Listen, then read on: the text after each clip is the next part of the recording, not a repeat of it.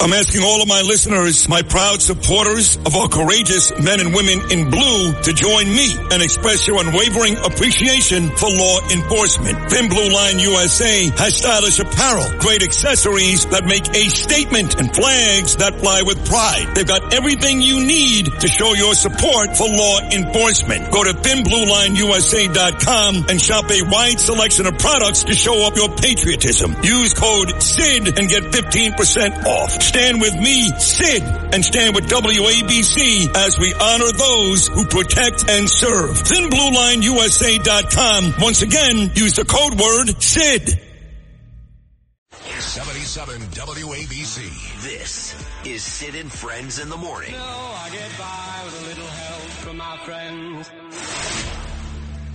We do want to begin with yet another deadly mass shooting in America.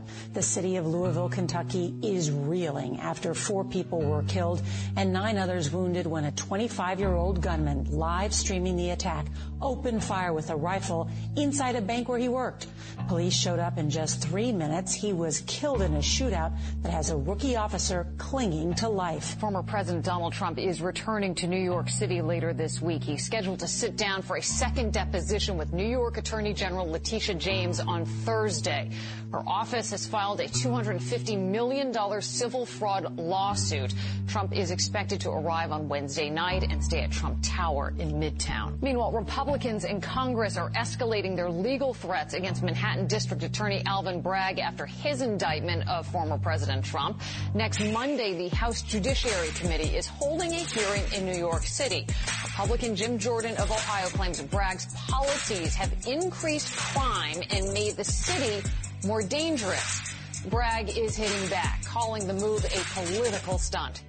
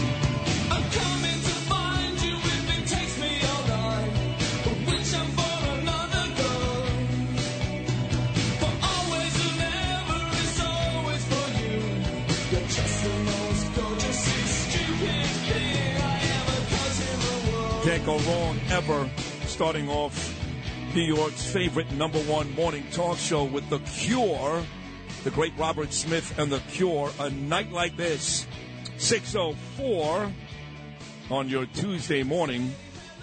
I enjoyed yesterday. I sat out by the river outside my apartment in Battery Park about 4 o'clock yesterday afternoon. It was 64 degrees and sunny. It was very nice. But I'm really looking forward to the next three or four days. Today, highs hovering around 75 degrees. That's a uh, no shirt alert for sure. 80 tomorrow, no shirt alert. 85 on Thursday, no shirt alert, and 83 on Friday. The bad news is, is looking ahead to next week, my birthday week. It looks like temperatures fall back into the 60s, even 50s at night, and uh, some rain too. So if you like sunny, hot weather, the next four days, it'll be 70 Saturday, but no sunshine. So the next four days, starting today, is going to be a nice little preview of summer 2023. You know, talking about summer, so I'm laying in bed last night. The sun's coming down. It was still light out. Me and uh, my beautiful wife, Danielle. And uh, we watch uh, a lot of the HGTV channel because we've got a house under construction. You guys know about this. It's now been three and a half months since we lived at our home in Belle Harbor. And uh, hopefully we'll be home in the next four to five weeks. And we can't wait. And my guy, Rich Clift, is doing an amazing job with my house. And we're two blocks away from the beach, and the weather is getting nice. And as much as I enjoy the river here in New York City, nothing is like the beach. John Catsimatidis says it all the time, and he's right. It adds 10 years to your life. That's why if you're looking to rent an apartment, uh, you would be really smart to take a look at Ocean Drive in Coney Island, right on the beach, where I've stayed many times. Many times. It's gorgeous. Brand new amenities, the whole thing. Because beach life is, you're going to live a lot longer. A lot longer. So um, hopefully we're going to be, um, hopefully we're going to be getting home soon and and uh, getting back to um, back to our house. Again, living in Manhattan hasn't been all that bad, but I uh, do certainly look forward to uh, to getting back. Now, why I started this story, I have no idea. I was I was meaning to get to a point, as I usually do, and I, I don't remember what the point was going to be. So, and uh, Lewis is not paying any attention. And Well, I'm here. I'm here. I'm here. No? What do you mean? I heard you say no shirt alert. I'm I right here. jumped right to it. No, oh, I did say no shirt alert. You're right That's- about maybe that. that was the point No, of that was not. story. yeah, No, all right. Nothing to do with that. nice I mean, weather. No, no- the weather's nice, and the weather's nice. I did say that. and yeah. you were looking forward to it, and um, Ah, shut up, God. So uh, yesterday I made my return to the dentist.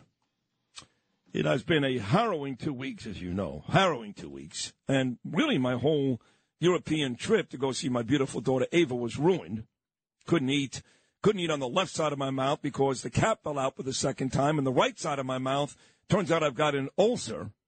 I don't have any damage from where they pulled the tooth. There's no infection, nothing bad, just a bit of an ulcer to the tooth attached to the tooth they extracted.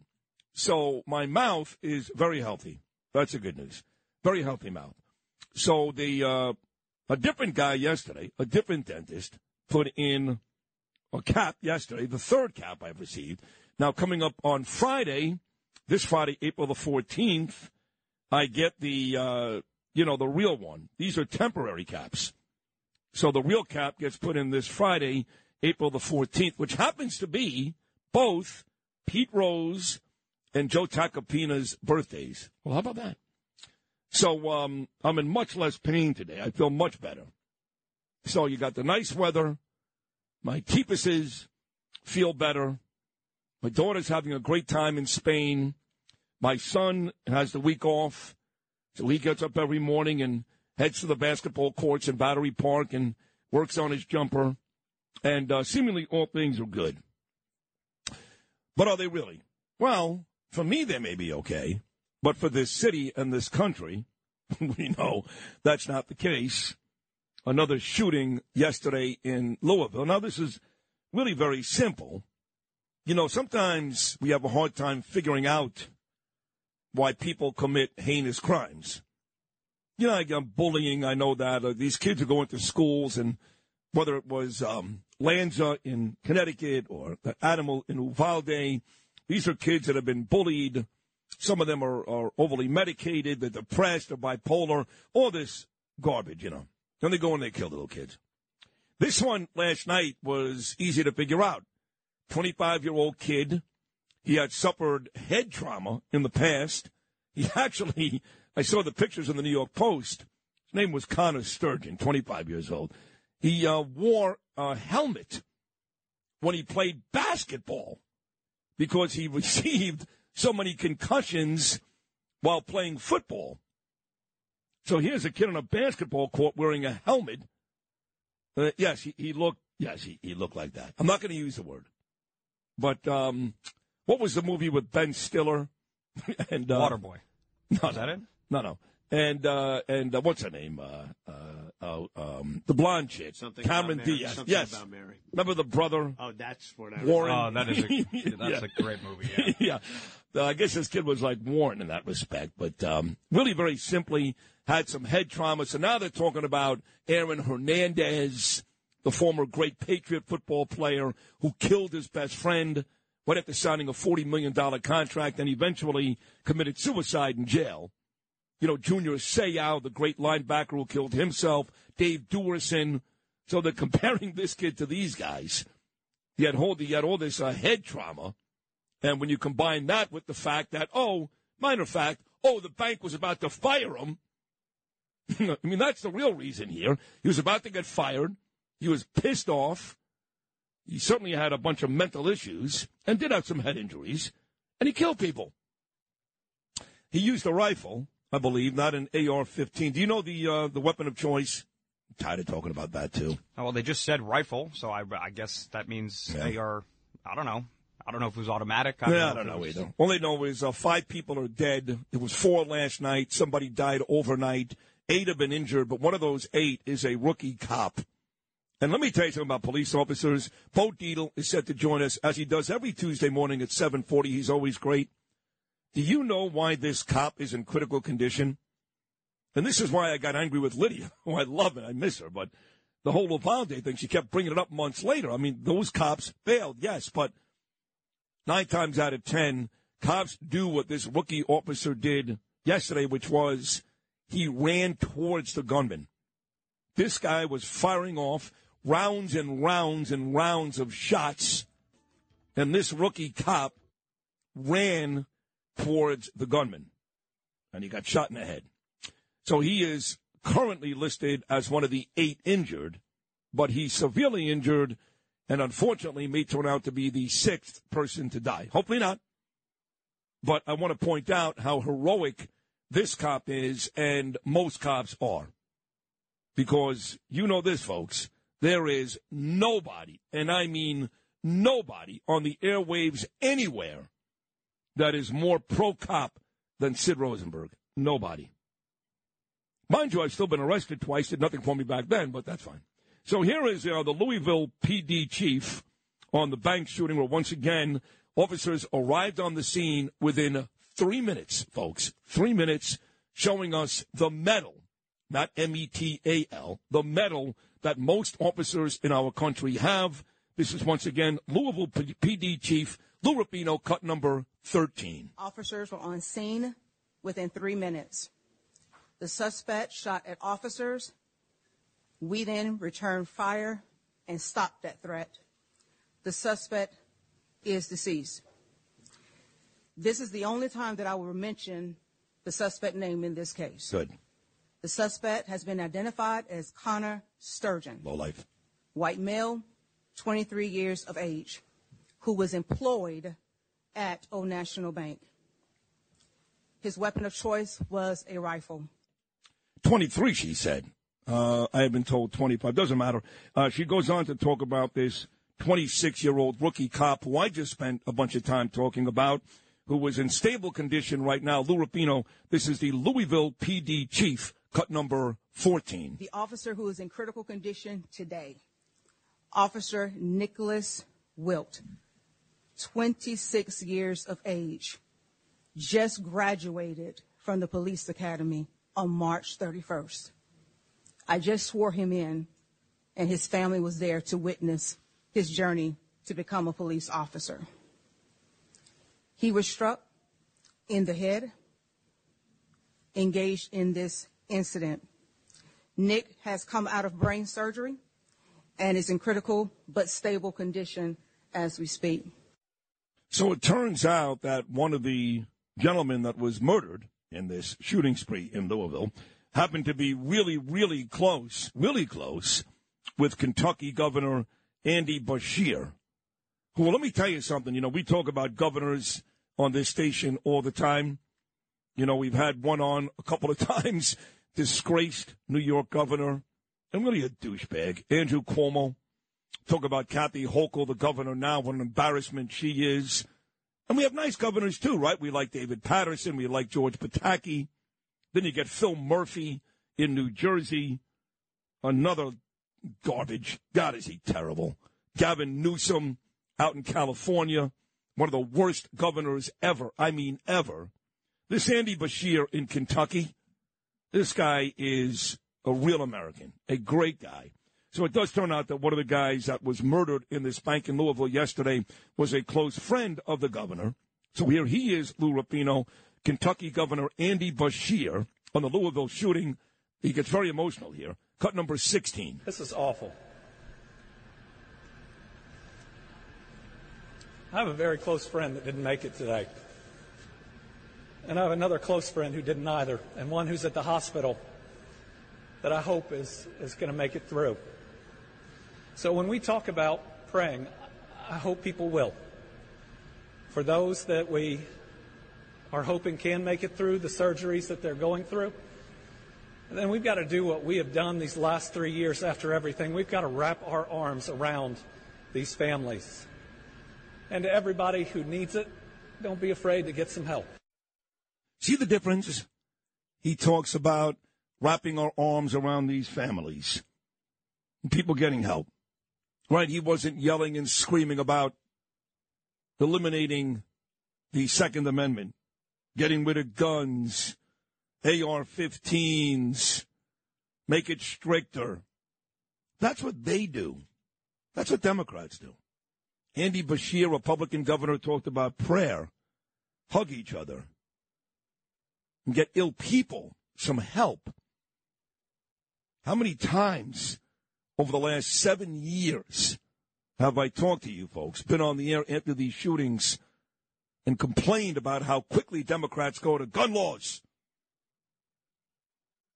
I usually say rigor mortis hasn't even set in. That's how really disgraceful, insensitive Democrats are. We're talking about prayer and getting sick people off the streets. This kid was angry. He was about to get fired. That's motivation enough. You don't have to be Inspector Clouseau to figure this one out. But he was clearly crazy. Sick guy. I'm not sure if it was the head injuries or not, but clearly crazy and pissed. And that's America, folks. Listen, I'm a Republican. In fact, for some wild reason, the Metropolitan Club, the Republican Metropolitan Club, which is a big deal, my dear friend, the lovely Chris Lenzo runs it on the Upper East Side. Had a book signing there back in August. They're about to honor me on Monday night. The Met Gala is back. It's the 119th Metropolitan Gala. Takes place again this Monday. They're honoring three people. The Hunter Biden laptop repairman, John Paul Mac Isaac.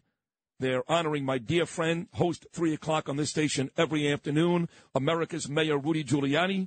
And they're honoring me. And I said to Chris, I said, listen, I'm not one of these guys that hangs out at the First America warehouse with Kash Patel and Steve Bannon. You know, not that that's a bad thing. That's just not me. You know, I'm not going to the Republican clubs and, you know, as, as the Daily News printed a couple of weeks, months ago about me and Eric Adams going to see the Proud Boys. I don't know if they even have that anymore. I don't know, but I am a Republican. I'm a Trump supporter, clearly. Talk to any major Republican in this city, any major Republican, and who do they listen to? Me. Who do they want to go on? What show? Me. From Lee Zeldin to any one of these folks, uh, council members, to senators, to congressmen, they know it. But I'm not one of these like crazy Republicans. I have no issue talking to Democrats, dining with Democrats, going to see Bruce Springsteen, watching De Niro. I don't let politics run my life, even though I am a Republican. I really couldn't imagine voting for a Democrat. I really couldn't. The closest I think I've gotten is Eric Adams. And to be honest, he has disappointed me lately more than he's made me happy. And I would tell that right to his face.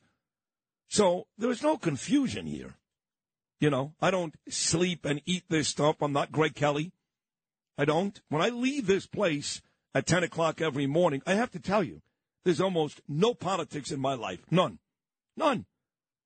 I spend more time reading and watching sports. I go to the gym. Now the weather's nice. I'll be at the beach. I just don't care. I don't get caught up in all this stuff. But when it comes time to talk about it, I try to be as honest and sincere as I possibly can. And anytime there's a shooting in this country, the Democrats come off as insensitive, they don't care, and Republicans, completely different story. Completely different story. All right, big, big shows all week long. I mean, really excited. Tomorrow, for example, we've got uh, back in studio. She booked Eric Trump for us. That is a huge deal. Eric Trump coming up at 8.40 tomorrow. But today's show, 6.40, you get Brian Kilmeade. 7.40, you get uh, Bo Dietl. 840, John's, excuse me, John, Arthur Aidala. 905, former star on 2020, Good Morning America, even Fox News and Fox Business, John Stossel. And coming up at 925, the voice of the New York Knicks. And of course, the main star on ABC, recent Hall of Famer Mike Breen. Don't forget the NBA playoffs start this week.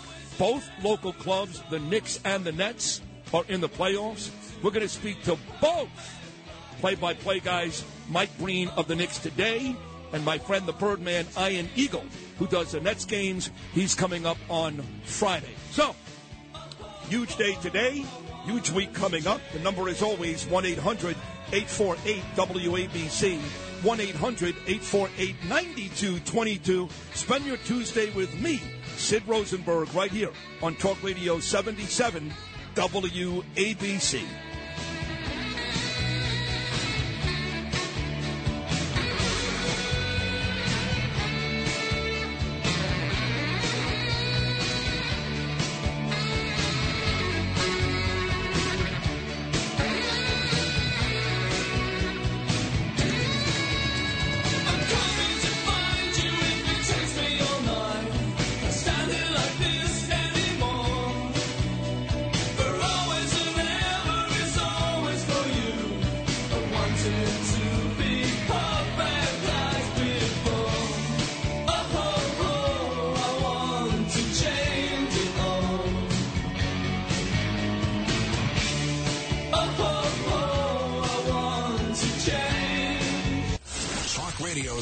77 WABC. This is Sid and Friends in the Morning. Entertaining and informative.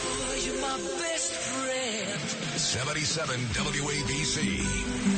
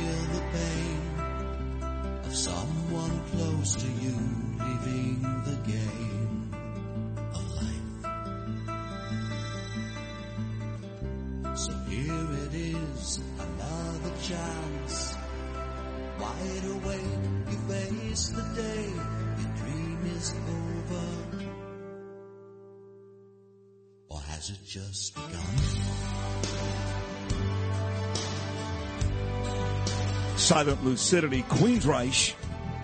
Beautiful Tuesday morning, 628 here in New York. You're listening to New York's favorite number one morning show. That's us, Sid and Friends in the morning. We're going to talk to Brian Kilmeade coming up next as we speak. Brian is one of the three hosts, as you know, on Fox and Friends, Fox News. Every weekday morning has his own show, which I've been a guest on many times. One Nation, 8 p.m. Saturday nights on Fox News. And um, you're going to hear in the conversation, he does bring up these Pentagon leaks. This is a not a small thing. In fact, just moments ago, the Republican out of Florida, Brian Mast, was on Fox and Friends talking about these Pentagon leaks and how some of our information, who were spying on, I mean, real, real serious information, is out there. So John Kirby, the one thing about Kirby, man, he's always willing to speak. He'll go on Fox News, unlike a lot of Democrats, he'll do that type of thing. But he's a moron. The man is a moron and has no right holding that position. Just like Joe Biden's a moron, has no right being president. He's old and he's, I get it, he's cognitively got his issues, he's a moron. Same thing with uh, Antony Blinken, the Secretary of State.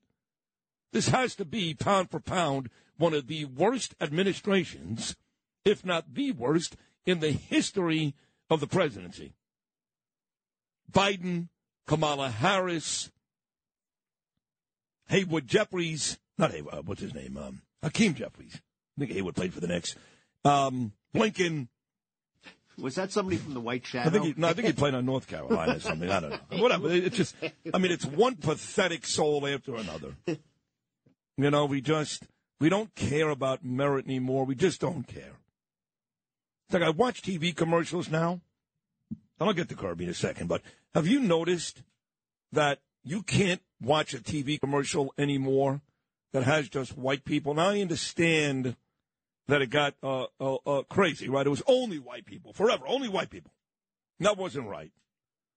So now every commercial I watch could be for medication, could be for douche, could be for any product. Charmin, it's two black people, an Asian person, and if you're lucky, you get a white person at the end, if you're lucky. And that's our country. We, we don't care about who's qualified, who's smarter, merit. We don't care. If you're black, you're great. If you're gay, oh, forget about it. If you're black and gay, are you kidding me?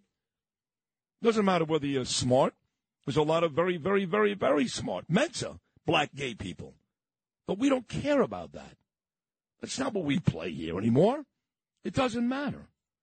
So this uh, Kirby, who happens to be white, so he doesn't fit that narrative, he was out uh, yesterday talking about all these leaks. So let's play this, Lou Rufino. John Kirby, cut number 11 on the Pentagon leaks, and he's warning journalists, don't report on this. John Kirby, cut number 11. Again, without confirming the validity of the documents, this is information that has no business in the public domain. It has no business, if you don't mind me saying, uh, on the pages of, uh, of uh, front pages of, of newspapers or on- on television. Oh, really? It is not intended for public uh, consumption, uh, and it should not be out there. So instead of John Kirby worried about China having all this information, Russia, Iran, Saudi Arabia, North Korea, whole list of folks that wake up every morning praying for the destruction of the United States, instead of worrying about those countries which have all this information, he's worried about the New York Post. He's worried about some putz, you know, in Tennessee putting something on the paper about a Pentagon leak. You talk about priorities being a little screwed up. John Kirby, here's uh, one more, cut number 12. We're taking this very, very seriously. There is uh, uh, no uh, excuse for these kinds uh, of documents to be in the public domain. They don't deserve to be they in the in the public domain. They deserve to be protected. So we're going to get to the bottom of this. You know, we also talked yesterday about this China Taiwan conflict. We had a fascinating conversation with Gordon Chang on this show, 805 yesterday morning. Go back and listen. I thought we had a couple of really great interviews yesterday. Gordon, Michael Goodwin, 905 was really great. So Kirby talked about this uh, China Taiwan conflict. And uh, once again, he's telling us how we should feel, how we should react. This would be uh, John Kirby. What is his exact title? Is he the Pentagon what? Spokesman? Yeah, essentially. All right, thank you, Justin. You're welcome. John Kirby, cut number nine. There's no reason for tensions across the Taiwan Strait to devolve into any kind of conflict. No reason. Nothing's changed about our one China policy. Nothing's changed about the fact that we don't support Taiwan independence. And nothing's changed about the fact that we don't want to see the status quo changed unilaterally and certainly not by force. So the question remains why hasn't Joe Biden called President Xi in China and said, hey, Xi, knock it off? Now, I have two theories as to why he hasn't done that. One is he's compromised, and him and his brother and his son and who knows who else has taken a ton of money from the Chinese. The other one is that he's scared because he's feeble and weak and not the leader that we had with Donald Trump in those four years. So they asked John Kirby yesterday, why hasn't the president reached out to Ping, to Xi Jinping? And here was Kirby's response, cut number 10. We know the president can pick up the phone anytime and call President Xi. We've been told that this call is coming for months. Why hasn't he just picked up the phone and called President Xi to say knock it off? Right. The President looks forward to having uh, another conversation with President Xi. Uh, and we'll do that at the appropriate time, and we'll certainly keep you apprised of that. Uh, it's important that those lines of communication stay open. Um, uh, the tensions are certainly high uh, right now. Uh, we like to see this relationship get onto a better footing. Uh, and when it's appropriate for the two leaders to talk, then, then that'll happen. I want to stress, that said, that we are and have been able to maintain lines of communication between our two countries, even throughout all these tensions. And in fact, we're still working to get Secretary Blinken back on Oh. a plane over to Beijing, as he was planning to do Oh, uh, a couple of months ago. Uh, and we're in talks with the PRC about potential visits of uh, Secretary Yellen and Secretary Raimondo at their invitation, by the way, to talk about economic issues. Wow. How about those folks? We're going to get Blinken. We're going to get Yellen. No wonder the world is laughing at us. Folks, we've got Brian Kilmeade coming up next. And throughout today's program, Bo Dietl, Arthur Aidala, John Stossel, the Hall of Fame voice of the Knicks, Mike Breen, as the Knicks get set to start their playoffs in Cleveland against the Cavaliers on Saturday. All that coming up today. Also, traffic with Joe Nolan. He's back. Right now, it's time for the 77 WABC minicast clip of the day. Get the whole story in under 10 New York minutes. Download and subscribe wherever you get your podcasts. Today's minicast is from the other side of midnight. That's my guy. I love Frank Morano. In fact, uh, week three of the final month of the winter book due out today, Frank will get big numbers like we will. Here he's talking with Marianne Pizzitola about public employees in New York not getting all they deserve when they retire. if you're 80, 85 years old and on a fixed income and your pension is locked into what you were earning 45 years ago, another $2,000 a year can be a substantial uh, amount of money. So to put that in perspective, and thank you for saying that, because so many people don't understand that. We have cops and firefighters who were your highest paid workers in New York City in the 70s. Their top pay then was $15,000 a year. Wow. So today, they're only making a pension of about $26,000. This is Sid on Sports. Sponsored by Peerless Boilers on 77 WABC.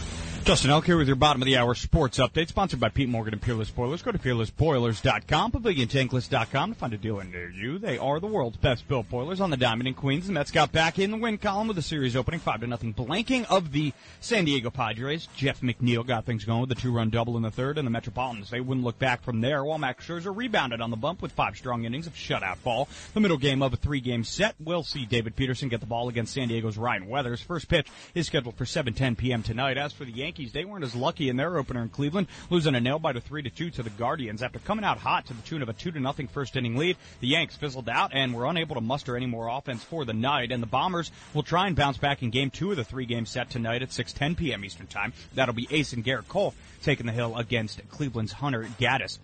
On the ice, both the Rangers and Islanders were in action just to take collective losses. The Rangers let one slip away in a shootout at home against the Buffalo Sabres, ultimately losing three to two, but taking the point nonetheless. With just one regular season uh, game left to play, New York pulled two points behind first place Carolina in the Metropolitan Division and one point behind second Uh, place. it's a bad New loss. Jersey. Yeah, it's a tough loss for them. Because they, they could have caught New Jersey with a Mhm. win, getting that extra point. Mm-hmm.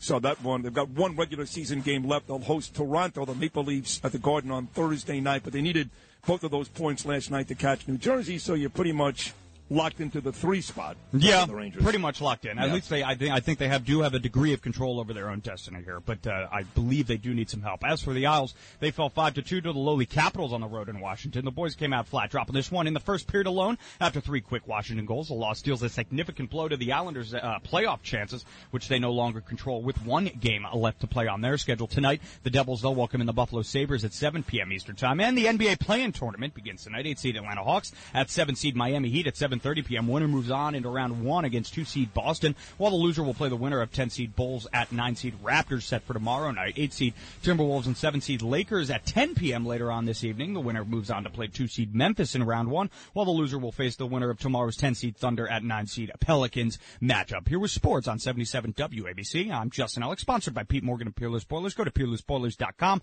paviliontankless.com to find a dealer near you. They're the world's best built boilers. Sid and Friends in the morning. 77 WABC.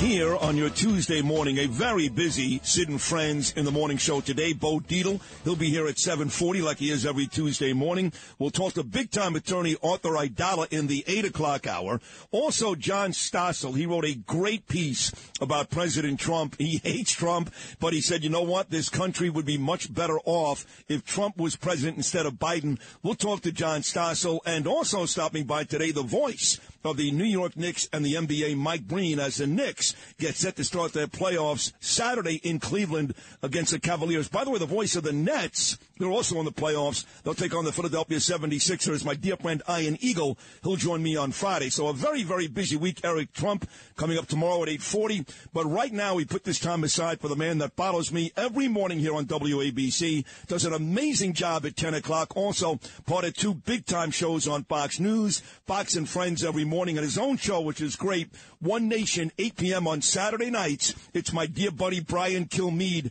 Happy Tuesday morning, Brian. Hey, uh, Sid, great, great lineup, man. Uh, that's fantastic. I love all those guys. And I'll tell you, if you don't mind, I, I'm pumped up for the NBA. Uh, not only, you know, the Knicks didn't go out and buy their team. Obviously, the Nets tore down their team, and they both play extremely hard. You got a chance to watch them grow and get better. A lot of these guys from Barrett to Randle right before your eyes, great pickup. And then Brooklyn, they tear their t- team down and they still make the playoffs and they play like warriors over in Brooklyn and they're getting 17, 18,000. So I love that there's playoff basketball back in New York, but legitimate basketball. No, I agree. And I had uh, gone sour for many years on the NBA. Guys like LeBron Yeah. James, woke LeBron James. But like you, I love this Knick team. And, and Brini, of course, is one of the greatest of all time, right there with Marv Albert. And the Nets, Mikal Bridges, quite a player. Like you said, no more Kevin Durant, no more Kyrie Irving, all these superstars gone. And they're a pretty good story. So, look, it's an exciting league right now, too. You got some really good teams, teams like Milwaukee and Boston and Denver. But the Knickerbockers, they're not ready to win a championship yet. They may get by Cleveland, maybe. Beating Milwaukee in the second round, almost an impossibility. But they are built, Brian Kilmeade, to be a good team for many, many years. Yes, if Randle's ankle uh, gets better and he can actually run, they definitely need him. But you know those ankles just linger. Yeah. So we'll see what happens. He could probably add a free agent now. I think the whole Oakley situation that kept all big free agents out of there. By the way, Dolan treated Oakley was just horrendous. I think a lot of agents said, "Listen, they don't respect their players. I'm not going to go, even though it's the Garden." And I think we're beginning to get over that a little bit. We'll we'll see. Plus, I think the Nets about what five number one picks for everything they gave up. So, and they got a great coach. So I, I just, I love a team that's built. I don't like a team that's bought, even if they win. I, I just feel, it just feels so much, so much like being a mercenary. you know, you're right. That's why the Yankees bought all those players in the Joe Torre era, but we always talked about the core four, right? It was always uh, Derek Jeter, Bernie Williams, Mariano Rivera, Andy Pettitte, all those guys because they were the homegrown talent, and people tend to love those guys more. I agree. So, uh, yesterday I spoke to Michael Goodwin, who's great on your show too, by the way, of the New York Post, and I just spent five days last week traveling from Cardiff in Wales, where my daughter Ava goes to college, to London on Friday and Saturday. We had a great trip with my daughter. She's in Spain, by the way, this morning. But I, I, I said to Michael, I go, listen, as soon as I get back to New York, I come to the crashing realization that excuses don't work anymore. Here's London. It's a huge city. I stayed in the theater district, Brian, much like New York City. Had Lion King, Mamma Mia, and Tina playing on the same block. Had uh, all kinds of people from Germany, from Italy, from Brooklyn walking the streets. Guess what I didn't see? Homeless people, feces in the streets. I saw none of that. It's pristine. It's beautiful. I took the subway. They call it the tube, the underground. You can eat off the floor. There is no Yep. excuse, no reason for the mayor here, Eric Adams, the governor, Kathy Hochul. I'm sick of hearing it. There's no reason why London can be that beautiful and New York is still a mess. It really pissed me off. It does. And, you know, London is sucking wind now economically. So you can't say, well, look at all the money they have. No, they divorced themselves from the EU. A lot of the banking moved out. Uh, and that, that, that, country's in a malaise right now. And still, they know what to do. You know, they, they know how to clean up after themselves. They know what the problem is. And it's mental health and it's drugs here. And it's coming, a lot of it, the drugs coming from Mexico, uh, the, the uh, foundation of which, or the foundational principles come from China. Uh, and right now the whole world is on fire.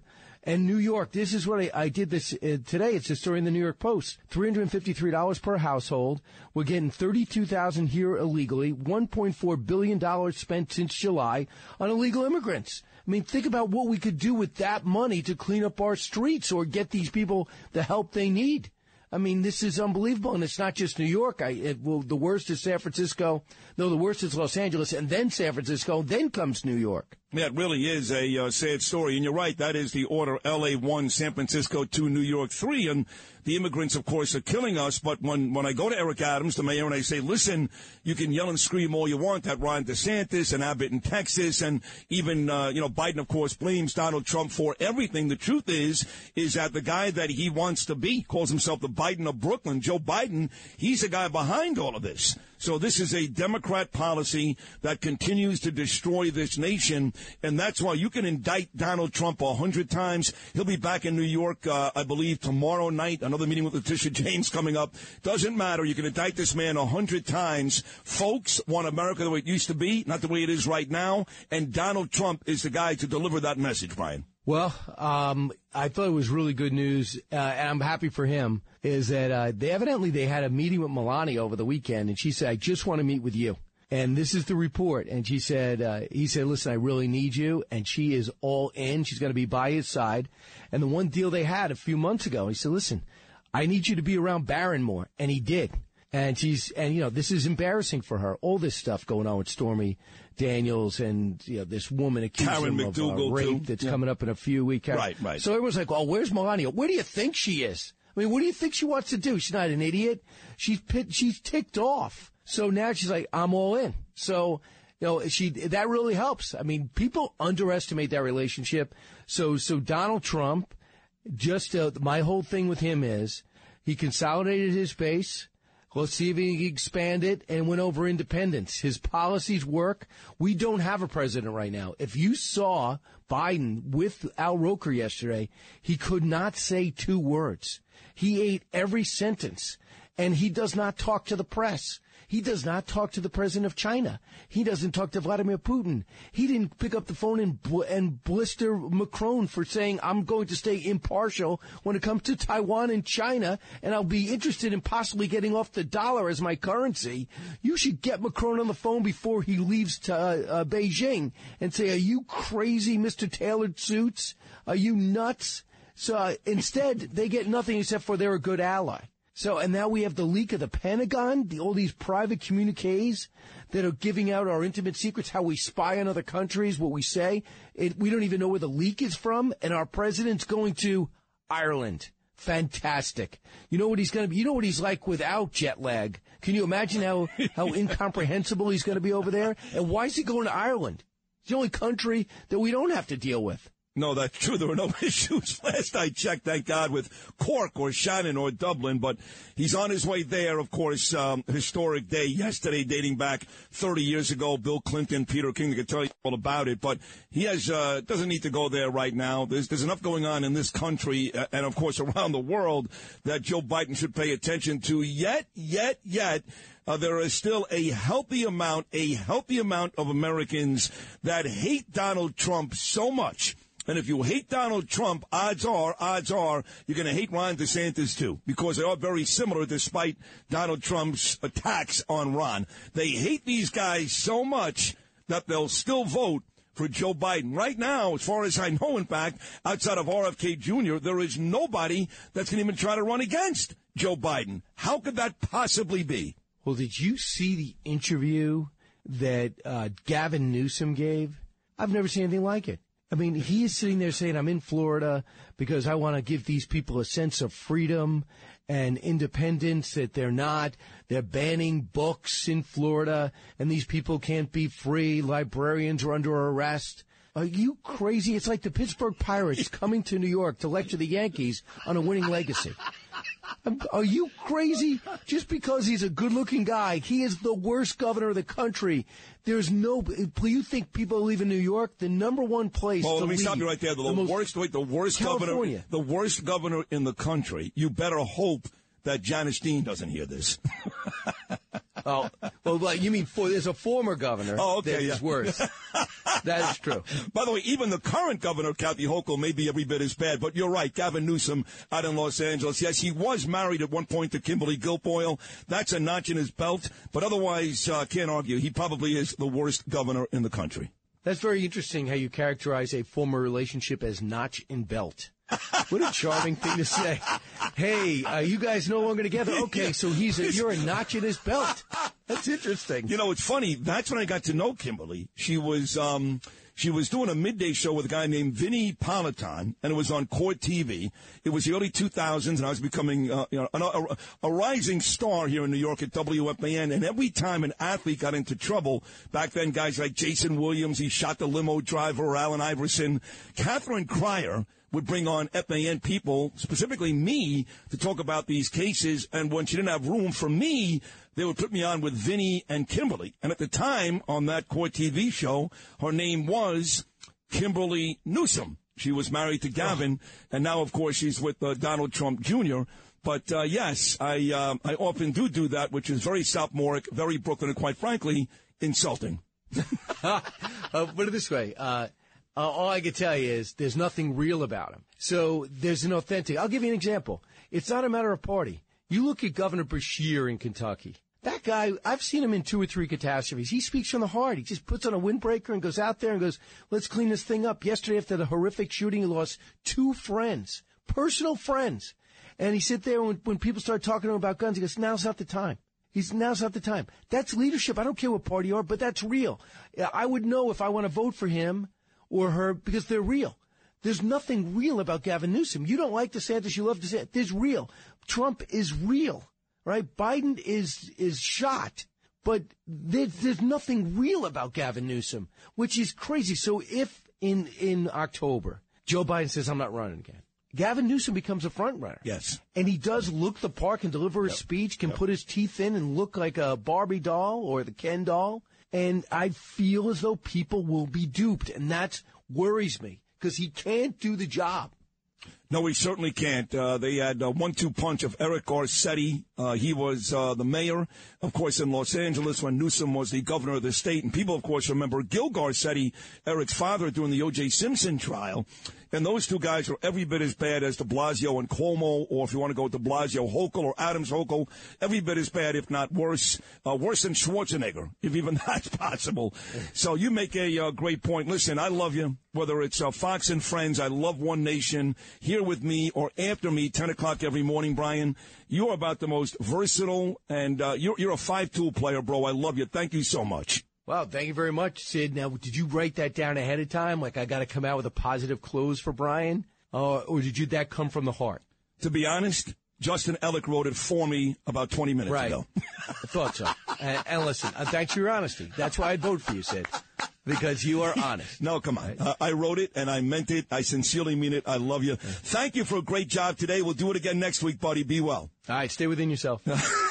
you know, I love that. There he is, everybody. Does a great job after me, 10 o'clock every morning on this station. And of course, Fox and Friends and One Nation, Saturday nights on Fox News. My man, Brian Kilmeade, a huge guest list the rest of the week, really, right here on Sid and Friends in the morning. And we'll be right back. Well,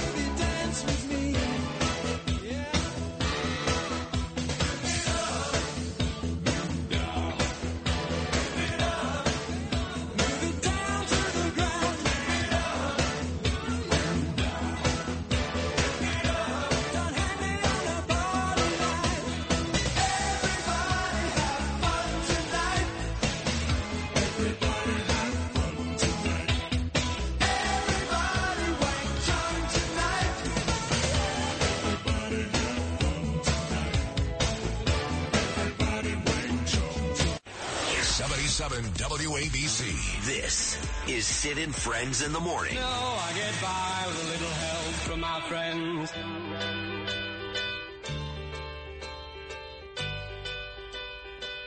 Oh, I could hide neath the wings of the bluebird as she sings. The six o'clock alarm would never ring. But it rings and I rise, wipe the sleep out of my eyes. My shaven razor's cold and it stings.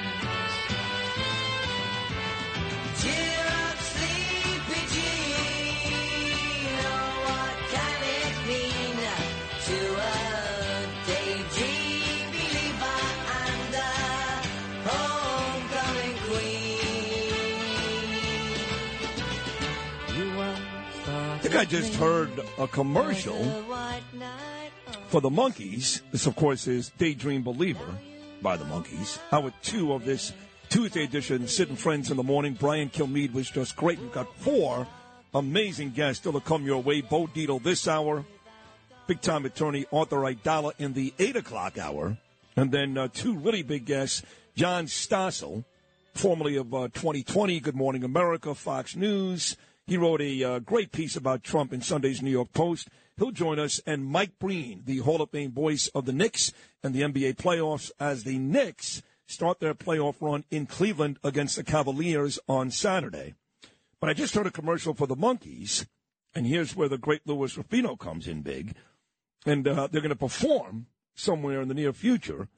And as far as I know, Davy Jones, who of course took Marcia Brady to the prom, you remember that, and he sang, "God, look what you've done to me."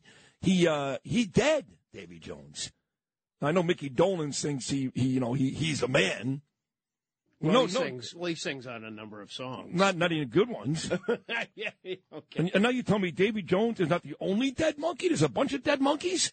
yes, monkeypox has claimed a lot of people. Yeah. yeah. Uh, Peter Tork is dead. He Peter died Tork? a couple, a couple of years ago. Yeah, he Tork. is dead. Yeah, so how do the Monkees? It it would be like the Eagles. I mean, I know Glenn Frey's dead, but no Don Henley.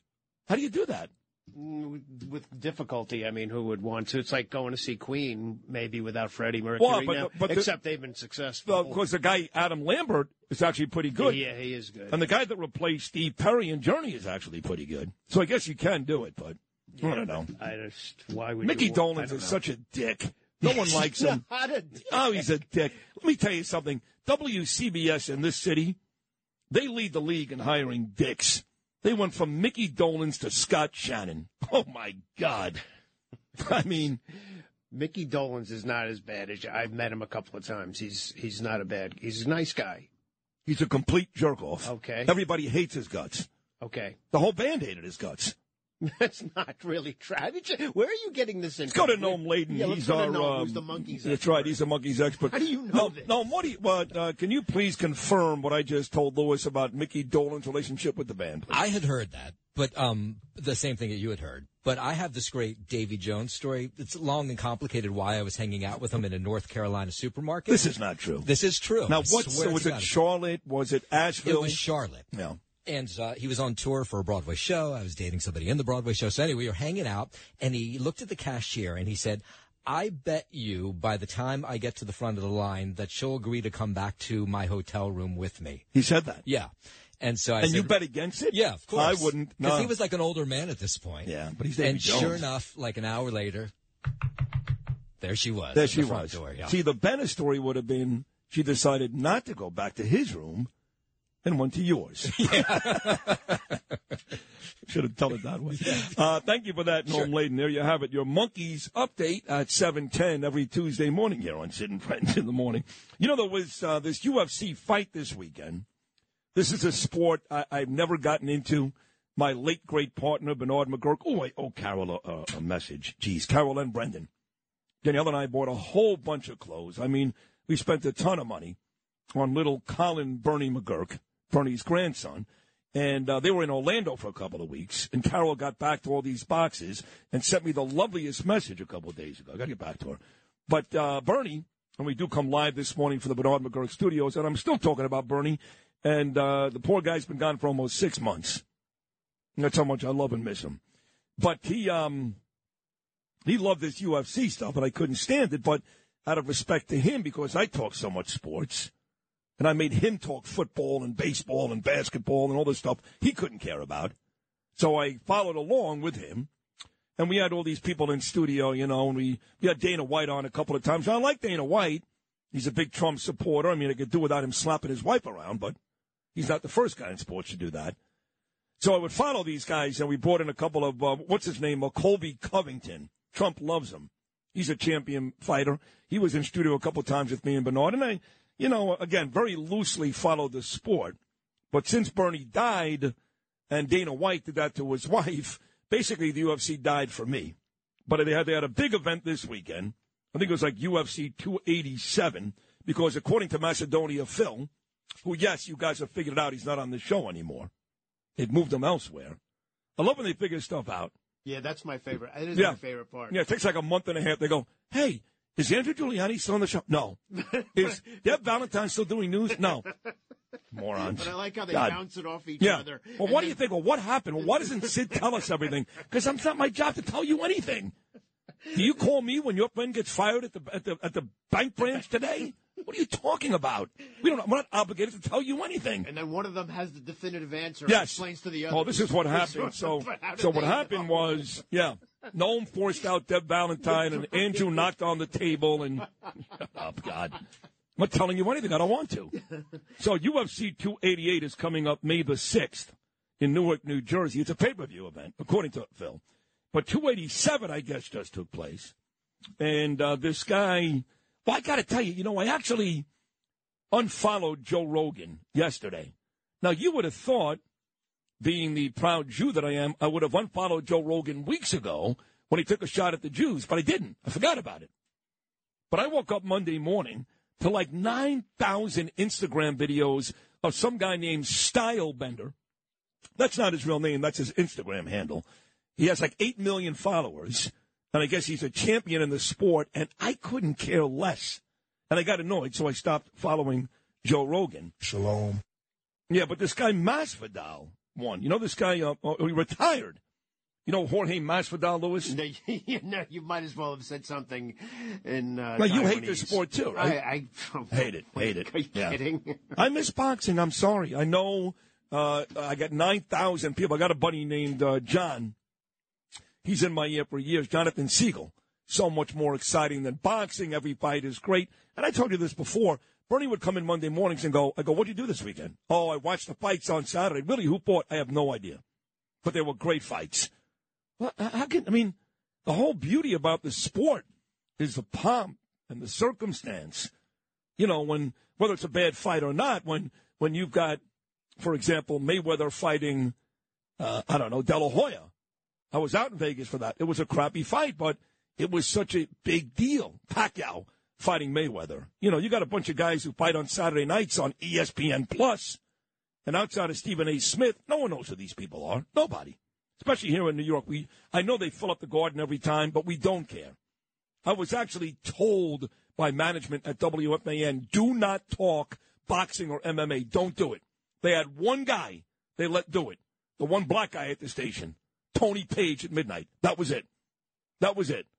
Otherwise, Turn Up was like, don't, don't, don't, don't. don't. No one cares. Nobody, please. No, let Tony do that. Let Tony do that. yeah. So Jorge Masvidal uh, retired, and uh, I guess the reason why we love this guy is in his retirement speech, he found a way to include Trump. Trump loves this sport. He goes to all these fights. He actually does. He goes. Eric, his son Eric, who's going to join me tomorrow at eight forty, thanks to Liz Pipko. He goes, and Trump was there at this event on Saturday, and Jorge Masvidal pointed it out. This would be cut number eighteen.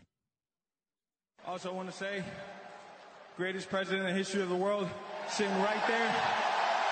I love that guy. We also got the greatest governor of all time here in Florida. Let's keep Florida free, a red state, and let's take that. You know who? Let's go Brandon out of power and replace him. If I could get it just one time. Let's go, Brandon. Oh, Let's go, What? Brandon. Yeah, pretty cool. I'm out, y'all. 305 for life.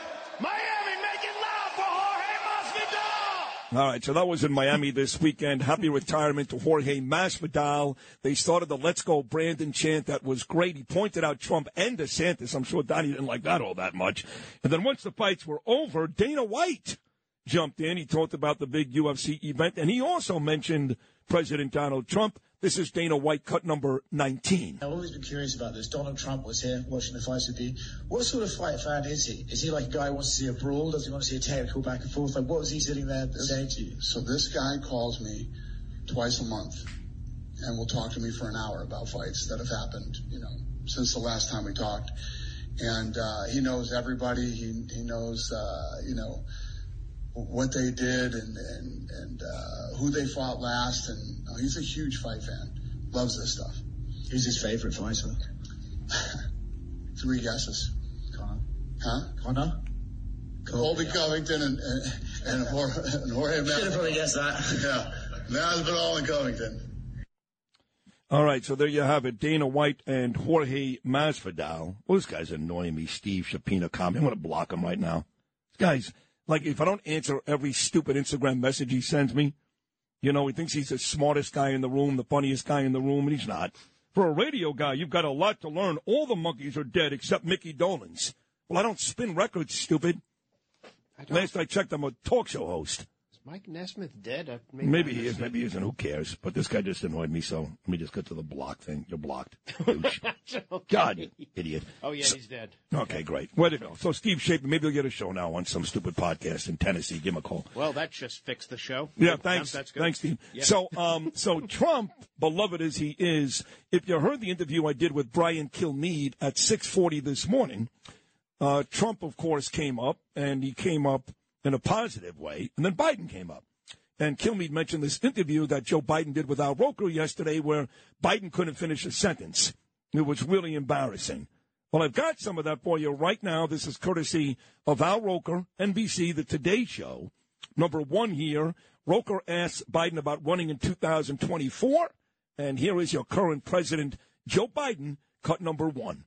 I was just wondering, uh, uh, Mr. President, uh, will you be uh, taking part in the Easter egg rolls uh, after planning on after 2024? Well, I plan on at least three or four more Easter egg rolls. At least three or four more. Maybe, maybe, five. Maybe five. maybe, maybe six. what the hell? Are you, are you saying that uh, you would be uh, taking part in uh, our upcoming election in 2024? Well, I'll either, So I'll, that- I'll either be rolling an egg or you know, being the, the good, you know, the guy who's Hold on a second. them out. Hold, stop that right there. brother out. Make some No, news. Oh, well, I, I just couldn't understand that answer. He, did, did, did you guys know him? Did you get that? What what uh, what Biden said there? Uh, You know, in the beginning I got it, right. but that last Well, part, what no. happened? Play that again. Joe Biden cut number one with Al Roker. I was just wondering, uh, uh, Mr. President, uh, will you be uh, taking part in the Easter egg rolls uh, after planning on after 2024? Well, I plan on uh, at least three or four more Easter egg rolls. At least three or four more. Maybe, maybe, five. Maybe five. Maybe, maybe six. What the hell? Are you, are you saying that uh, you would be uh, taking part in uh, our upcoming election in 2024? Well, I'll either, I'll, So that- I'll either be rolling an egg or you know being the, the good, you know the guy who pushing the them. N-word there? Help a brother out. Make No, some no, no. I, well, I'm not planning on running now, but we're not ready to announce it yet. I think he said the N word. I don't even know what he said there. You got uh, Al Roker, who used to be fat and jolly. Now he's skinny and miserable, talking to this man. So Here's one more. Who can't talk? I mean, he can't talk. Then he goes on to talk about we got to be nicer to each other. Of course, the man that talked about unity and I'm going to unify the nation, and the nation is even more divided now than it was under Trump and Obama. This is Joe Biden, Al Roker, today's show, cut number two. We've had Passover, Easter, Ramadan. Uh, what's the message that you have, you and Dr. Biden have for, for our nation? We reach out to somebody. Do something nice. Just a simple act of kindness. I mean, it's not complicated. And it's amazing what happens. Open the door for someone. Sure. You know, pick up something if they drop it. Move and just say hello. I mean, I, I really mean it. I just think we're we've gotten much too tense as a nation. I just think we have to be a little more open. So we got much too tense. We need to be nicer. We need to unify. Here's Kellyanne Conway. I like this lady an awful lot, and she's done with that husband of hers, that no good guy. What what is his name? Harry or something or George George Conway. Kellyanne Conway on Fox says Biden is anything but the unifier. He acts like he is. Cut number three. According to CNN's poll of all places, two thirds of Americans say that Joe Biden lacks the stamina and the strength to be an effective president. 65% say that he doesn't have a vision for the future. And he's not the unifier and the straight talker, the truth teller that he promised he would be. Um, he's been anything but that. But when the vast majority of Americans, including if not especially independents who will who will choose the next president of the United States, have no confidence in your competence, it's troubling. Kellyanne Conway right there on Fox News. Okay, we've covered so much. The show is only 83 minutes old. And we have four great guests still stopping by. Bo Dietl, always amazing on a Tuesday, set to join me in about 17 minutes. Famed attorney Arthur Aidala coming up at 840. John Stossel, he's terrific. He's coming up at 905. The voice, Hall of Fame voice of the New York Knicks and the NBA playoffs, Mike Breen coming up at 925. Tomorrow, huge show. Liz Pipko in studio. We've got Peter King. We've got Eric Trump, thanks to Liz, coming up at 840 tomorrow. And Jeff Smulyan. Thursday, a big show as always. Bill O'Reilly and Judge Napolitano. And Friday, Boris Epshteyn, Donald Trump's right hand man. And with Breen on today, the voice of the Brooklyn Nets, the Birdman, Ian Eagle, here on Friday, too. Those are just some of the great guests we've got the rest of the week. But we'll come back with Bill O'Reilly's morning message into some more Monkees right here on New York's favorite talk show. That's me, Sid Rosenberg, Talk Radio 77, WABC.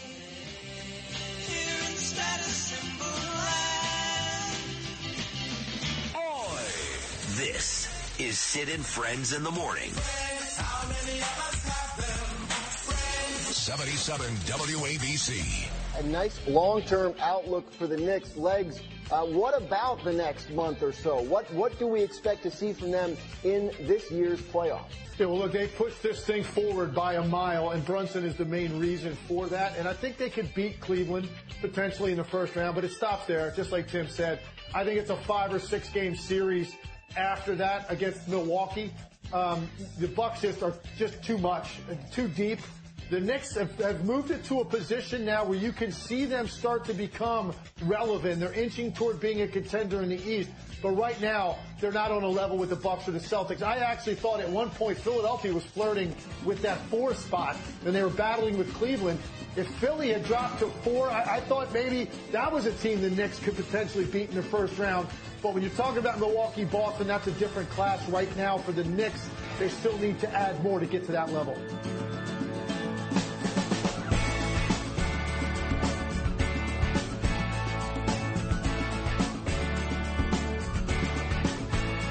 Well, I shuffled through the city on a 4th of July, had a firecracker waiting to blow. Breaking like a robber who was making his way to the cities of Mexico. Lived in an apartment Myself a lover who was finer than gold, but I've been broken, I've been busted up since. Love My old friend Tim Legler on ESPN yesterday. The playoffs starting in the NBA. Two playing games tonight. Eastern Conference, the Miami Heat will take on the Atlanta Hawks. In the Western Conference, the Minnesota Timberwolves will take on the Lakers. Lakers, second best record in the NBA since the All Star break. They become dangerous. But locally, we get going this weekend. The Knickerbockers in Cleveland against the Cavaliers. And the Brooklyn Nets will take on the Philadelphia 76ers. And both play by play men. And both are the best in the business. Breeny, one of the all time greats, a Hall of Famer. Mike Breen of the Knicks. He will join us today, coming up at 925. And Ian Eagle of the Nets coming up on Friday at 925. Great time of year. You know, you got the first couple of weeks of Major League Baseball. How about the Tampa Bay Rays? 10 and 0. 10 and 0. They win last night on a Brandon Lowe eighth inning home run. What a story. So already the Yankees are four back, and we're not even midway through April yet. So the Rays are a great story. The Mets, they beat San Diego, exact revenge. Max Scherzer was terrific. So you got baseball, you got the basketball playoffs. The NHL season winds down this week. The Rangers down to one game. That's it. They'll host Toronto at the Garden on Thursday night. And the NHL playoffs are the most exciting playoffs in the world. Anybody who argues that doesn't know sports. The Super Bowl, the World Series, the NBA Finals, even the Masters does not compete with Stanley Cup playoff action. Just doesn't. And that's the only time of year I'll watch teams outside the Rangers regularly. Like I'm not going to sit home on a Tuesday night and watch the Penguins take on Tampa Bay, but I will in the playoffs. So that all gets going next week. You have to admit, uh, Lewis, you got the NFL draft coming up this month too. Doesn't get much better. And now the weather is gorgeous. This is a great time Right? now. Great time when you're coming out of that long winter, especially in New York. Oh yeah, it feels good, and you got look at the look at the garden right now. I know. Knicks and Rangers. It's Rangers look Rangers look really good. Uh, this is look '94. The Knicks were supposed to win it all, and we know, of course, they lost to the Houston Rockets because Ewing couldn't stop Olajuwon basically, and O.J. Simpson was uh, running wild. But uh, '94, the Knicks lose a game seven. The Rangers win a game seven. Messier and the boys beat Vancouver. I'm not saying this is '94, but to your point, Lewis, the lights are on for both teams. That is a huge deal. I mean, look, you got the the Rangers are in, the Devils are in, the Isles maybe not, but they're close. The Knicks are in, the Nets are in, the Mets and Yankees very well. Both may win their divisions. Rangers are constructed so well. Rangers can win, right yeah. now. And you see Ryan Lindgren. I saw like that. Did you see him get hit in the face last night? He did, and and he just comes. right- I thought he'd forget it. He broke his cheekbone. he's the toughest guy I've ever seen. I've never seen a tougher. And I'm, I'm glad you brought Ryan Wow. Lindgren up because one of the most famous cops, Bo Dietl is coming up next. One of the most famous cops in New York history was a gentleman named Stephen McDonald. And Stephen, who I got to know very, very well, don't forget I coached all those celebrity Ranger games at the Garden three straight years for Christopher Reeve when he was still alive and his beautiful wife when she was still alive. I got to coach guys like Jason Priestley, Gary Dell'Abate, and and uh, Mark Messier and Ron Duguay. It was great up against all the guys at Z100, and uh, those were um, those were great times. Those uh, Ranger celebrity hockey games didn't get better than that. Uh, but what was my point going to be here, uh, Louis? Well, uh, you were talking about uh, the former police officer Stephen uh, McDonald. Stephen yeah. McDonald. So he got shot, and he was in a wheelchair, and he would show up at all these major events, and then he was at Ranger games almost every night. And eventually, they came up with the Stephen McDonald Award for the Ranger player that shows the most courage throughout the season. Now, the two defensemen to win that award before last night in the history of the Rangers, pretty good players. In fact, maybe the two greatest defensemen ever, Brian Leetch and Adam Fox. Well, last night, Ryan Lindgren got that award. Now, don't forget, this guy's missed a lot of time due to injury, a lot. But when he's out there, the Rangers almost never lose. Never. That's how important Ryan Lindgren is, believe it or not, to the Rangers. And it takes a lot to get him out. Yes. that. He is really. To, oh man. And he got the Stephen McDonald Award last night, which is a great one. So congratulations to Ryan Lindgren, and most importantly, the honor and the great life of Stephen McDonald still lives on, even though he's gone, with our favorite Ranger players. So Bo Dietl is coming up in a couple of minutes. Talk Radio 77 WABC. This is Sid and Friends in the morning. 77 WABC. This is awful. I have a very close friend that didn't make it today. And I have another close friend who didn't either, and one who's at the hospital that I hope is, is going to make it through. So when we talk about praying, I hope people will. For those that we are hoping can make it through the surgeries that they're going through, and then we've got to do what we have done these last three years after everything. We've got to wrap our arms around these families. And to everybody who needs it, don't be afraid to get some help.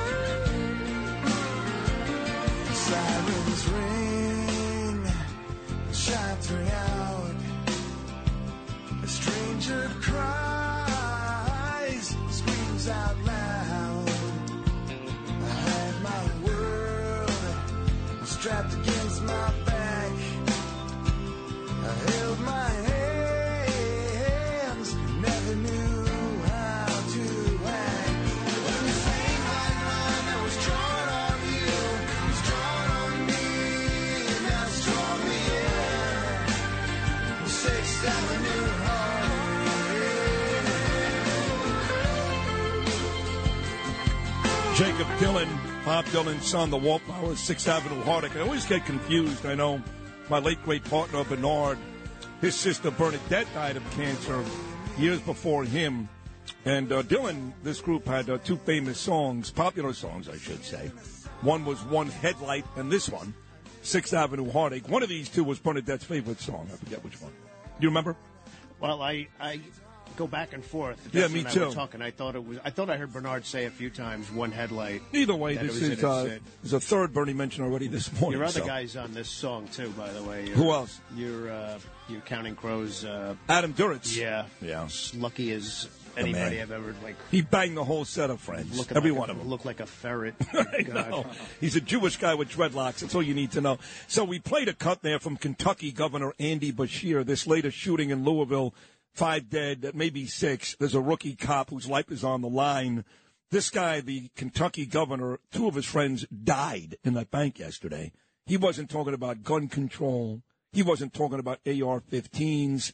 He was talking about love and prayer. That's the difference between Republicans and Democrats. My next guest, talking about a hero cop, Stephen McDonald. This guy shot in Louisville yesterday, spent the better part of two decades as one of the greatest cops in the history of New York City. He's gone on to become a great actor. Movies like uh, Goodfellas, Wolf of Wall Street, The Irishman, television shows like Gravesend and Godfather of Harlem, and most importantly, a dear, dear friend of mine for the better part of 25 years, the great Bo Dietl. Good morning, Bo.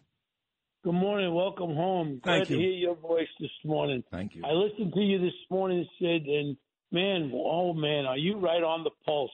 I mean, when you're talking about being over in Europe, about how different things are, about you being able to go into the subways there and the cleanliness and the, it, it's so totally different than the toilet bowl of New York City, and it's becoming the toilet bowl of America, and it's just it's scary. I think about it. I had an operation on Friday. It was supposed to be one hour, it turned into four hours, and I was awake, and I had a lot of. But you're okay, Bo. You're okay, right?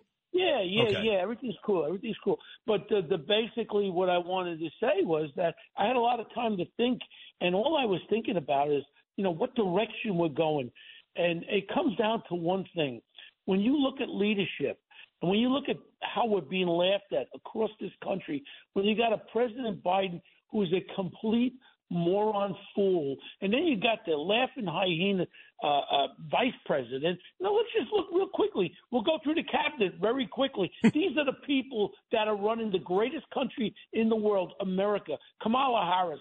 She's all she does is laugh and all that. We know that. Then we got Antony Blinken, who meets with the Chinese. Remember when he met over in Alaska and they laughed at the guy? The guy sits there. He has no balls on him, and he's our he's our Secretary of State. Right. Then you got Janet Yellen. I think she found her crashing into some doors around the White House. she walks in circles. Then you got Lloyd Austin. This, with all respect to his military, God bless him, I think it's over for him. When he let that $80 billion of our weaponry stay in Afghanistan and then our 12 American soldiers got killed, a lot of people don't know there's a lot more to this thing. There's 100,000 of Afghans who helped us in Afghanistan. Their families are being mutilated, raped, and killed over there, and we left them behind. Then you got the Attorney General. You got this Merrick Garland. He's a complete political, democratic control idiot who controls the FBI, is selective enforcement. Then you got the other little fool with the bald head, Alejandro Mayorkas. He's the Secretary of Homeland Security. He goes, We have no problem on the border. Where is this idiot coming from? Then you got Pete Buttigieg, who all of a sudden had a baby. Is he still on maternity leave? He was a mayor of a small town of about 50 people. Now he's running the transportation. Then you got, here's the secret sauce. Here's the secret sauce Susan Rice. Where did Susan Rice come from? She was in the Obama White House. She is now the, do you know what her, her title is? She's the director of Democratic policy. The director, I think she's also on the Black Lives Matter. She sits on the council of, of Black Lives Matter also. This is how our country's being directed. And our weakness, Sid, you, you, you articulated it so well. and by the way, you, you forgot you forgot one guy because that was just a brilliant, not good Bo Dietl, but brilliant Rand. But one of the major stories today are all these leaks coming from the Pentagon, and that's where that moron John Kirby is in charge. Well, you know, and now all of a sudden the leaks the leaks are coming out, anything that comes out, but it would be all right for the Democrats to leak, which they've been leaking all about. How about we set up a grand jury and find out where the hell did the leaks? You know, I've been with with law enforcement for a long time.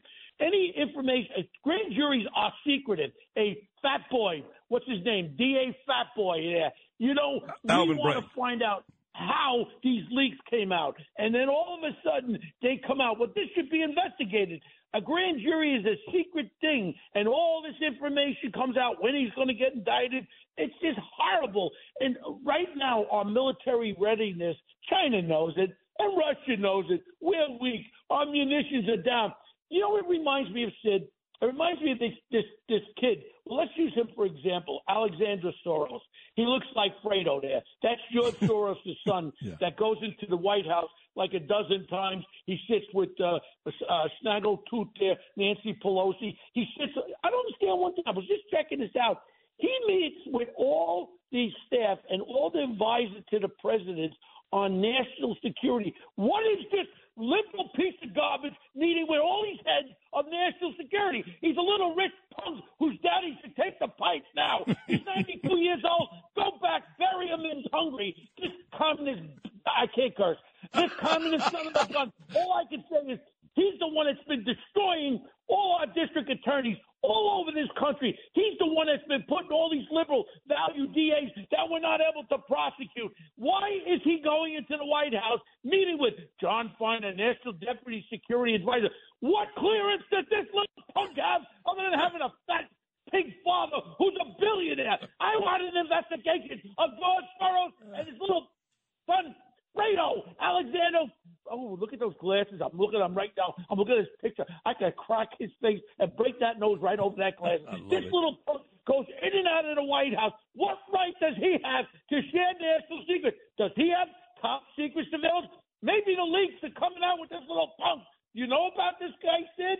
I know all about him. The New York Post did a whole expose on him on Sunday, talking about, like you just talked about, because Al Sharpton has that type of clearance too, but this clearance that Soros's kid has and sitting in on some of these major meetings. So yes, it was, he was exposed in the New York Post on Sunday. And you're right, Bo. You should be, you should be, and every American should be like you, outraged over this. This is unacceptable. Unacceptable.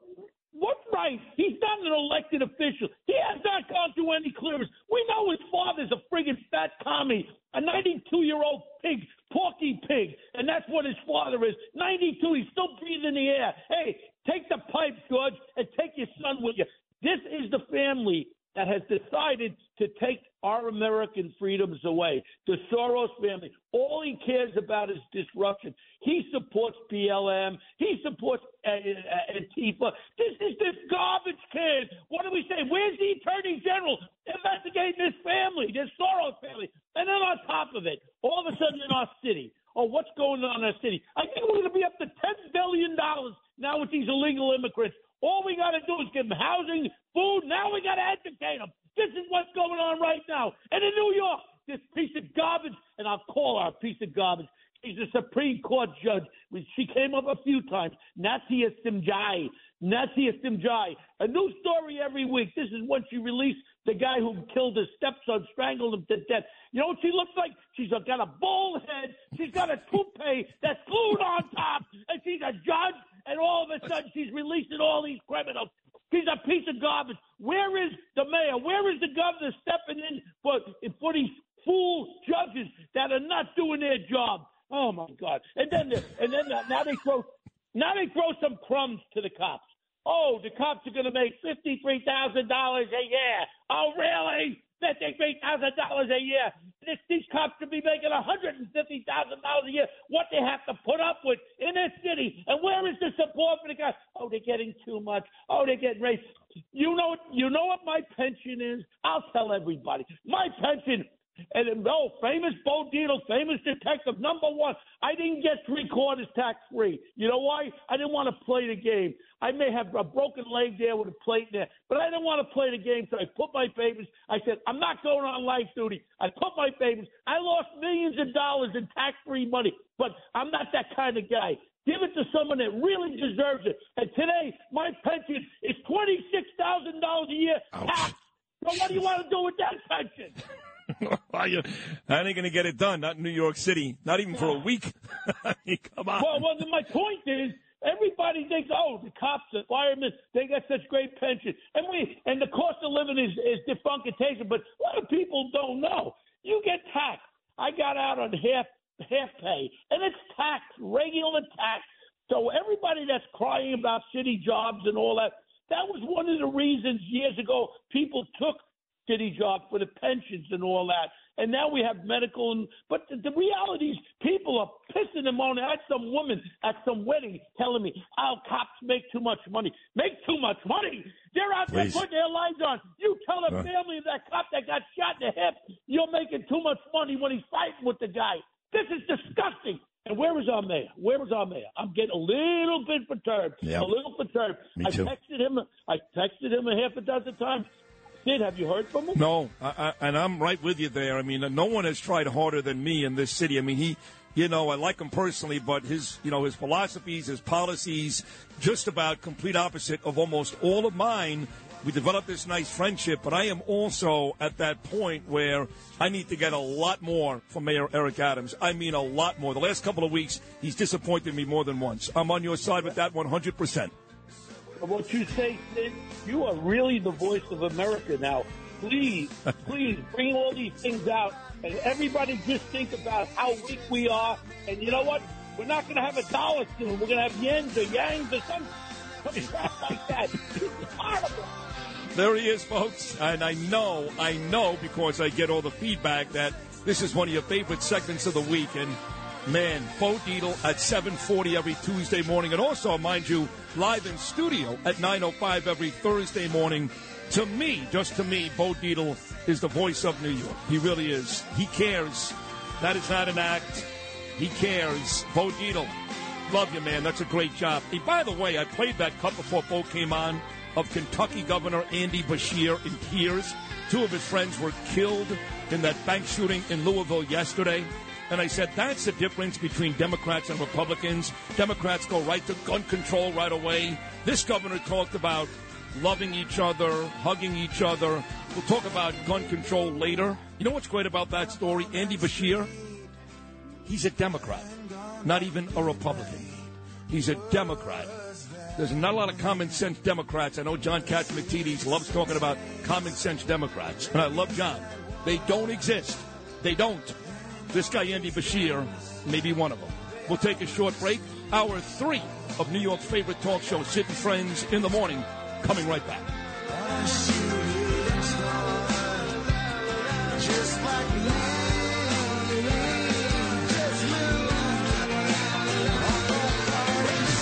Talk Radio 77 WABC. This is Sid and Friends in the morning. From my friends. 77 WABC. It's always great to be on with you, Sid. You educate New Yorkers better than anybody. So thanks.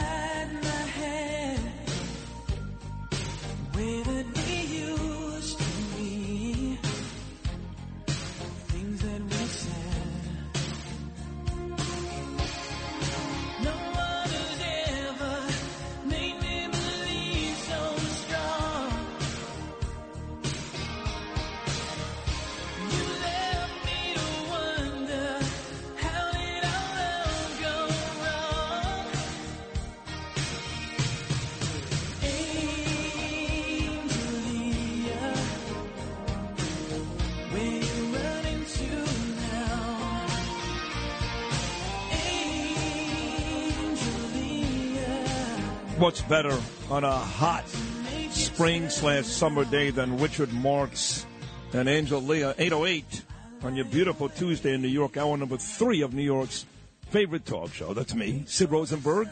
77 WABC. Big show tomorrow. Again, Liz Pipko back in studio, but we've got Congressman Peter King stopping by, Jeff Smulyan, Mr. Emmis himself. He created WFAN, Don Imus, Mike and the Mad Dog, amongst many, many other big deals. And Eric Trump, big one, coming up tomorrow morning at 840. The son of Donald will be in town tomorrow night, Eric Trump. That's all tomorrow. And uh, coming up today, after two great appearances by Brian Kilmeade and Bo Dietl, still to come, Arthur Aidala, John Stossel, and the Hall of Fame voice of the Knicks, my dear friend Mike Breen. You know, my guy Sean Spicer is out at Newsmax. I don't know if he quit or they fired him. I don't know. I think Karl Higbie's going to replace him. But Sean Spicer is a free agent. He used to be the what is that person called that? White House press secretary. That's right. Very He'll good. have a show here in about a couple weeks. Oh, there's no doubt about it. Right. Uh, The first thing I thought of when I saw Spicer is out is he going to be here? Right. No question about it. Might as well. Might as well. You got Curtis for like a million hours on the weekend. Yeah, he does have a lot of hours, but Ah, but they keep taking they keep taking more and more away from. him. yeah, I know. Thank God I put him on three days a week. He'd probably kill himself. So. Yeah. And uh, you know, it was funny. This morning, I, I lost my train of thought. It was very the very top of the show, and I was talking about laying in bed with Danielle and the sun coming down and watching HGTV. We love that station because my house is being rebuilt. And I texted Chad Lopez, love Chad, Stephanie Bongiorno, love her, and Doug Kisner, love him. And I said, listen, the weather's getting nice. I get excited. I can't help myself. Today's 75 and sunny. Tomorrow, 80, partly sunny. Temperatures in the mid 80s on Thursday and Friday. I said, you know, every summer I watch uh, Elvis Duran do shows on the beach, you know. And I watched uh, Big Mike Francesa at Bar A every summer on the beach in Jersey. And I know even for the short time I was at the old building that uh, Pettingill and Jade would do shows from the beach. So let me let me say, okay, uh, there, there is no sexier, beachier radio host in the business than me. I mean, let's be honest, okay? Mike Francesa on the beach or me? I mean, come on. So, and plus, you know, we we are speaking to a younger audience these days. I know we're still we're still up there in the demo. I get it. I get it. But if there's any show on this station, any that speaks to a bit of a younger audience, it's us. I live on the beach. I love the beach. I'm tan all year round. Every one of these restaurants in New York City and New Jersey, when I walk in, it's like McCartney. I know it sounds douchey, but I'm being honest. It just is. So you got to tell me how you can't get eight shows. Here's my proposal. Once a week, July and August, that's eight shows. You can't find eight different bars between the Jersey Shore, the Hamptons, Fire Island. I tell you what, you do a couple of shows on Coney Island. Do them outside of Ocean Drive, those beautiful John Catsimatidis apartments. Why not? Do the show, and then uh, people can come look at the apartments, and then we can walk down the block, spend the day at the amusement park, throw Louis on the Cyclone. It's better than McCartney would do for you, He would probably. Damn love right. it. Louis would love this. I would love that, yes. So I said I want to call it. I want to call it the summer of Sid, yeah, yeah. and I want to take the show to the beach once a week for the whole summer. I was taking the idea very seriously until you said "Summer of Sid." Yeah. yeah. Well, I was thinking, you know, I, Yeah. I like that movie, the the Summer of Sam or something with John Leguizamo, who's coming on the show in two weeks, and um, Mira Sorvino. Remember, it was about the uh, the 44 caliber killer Berkowitz.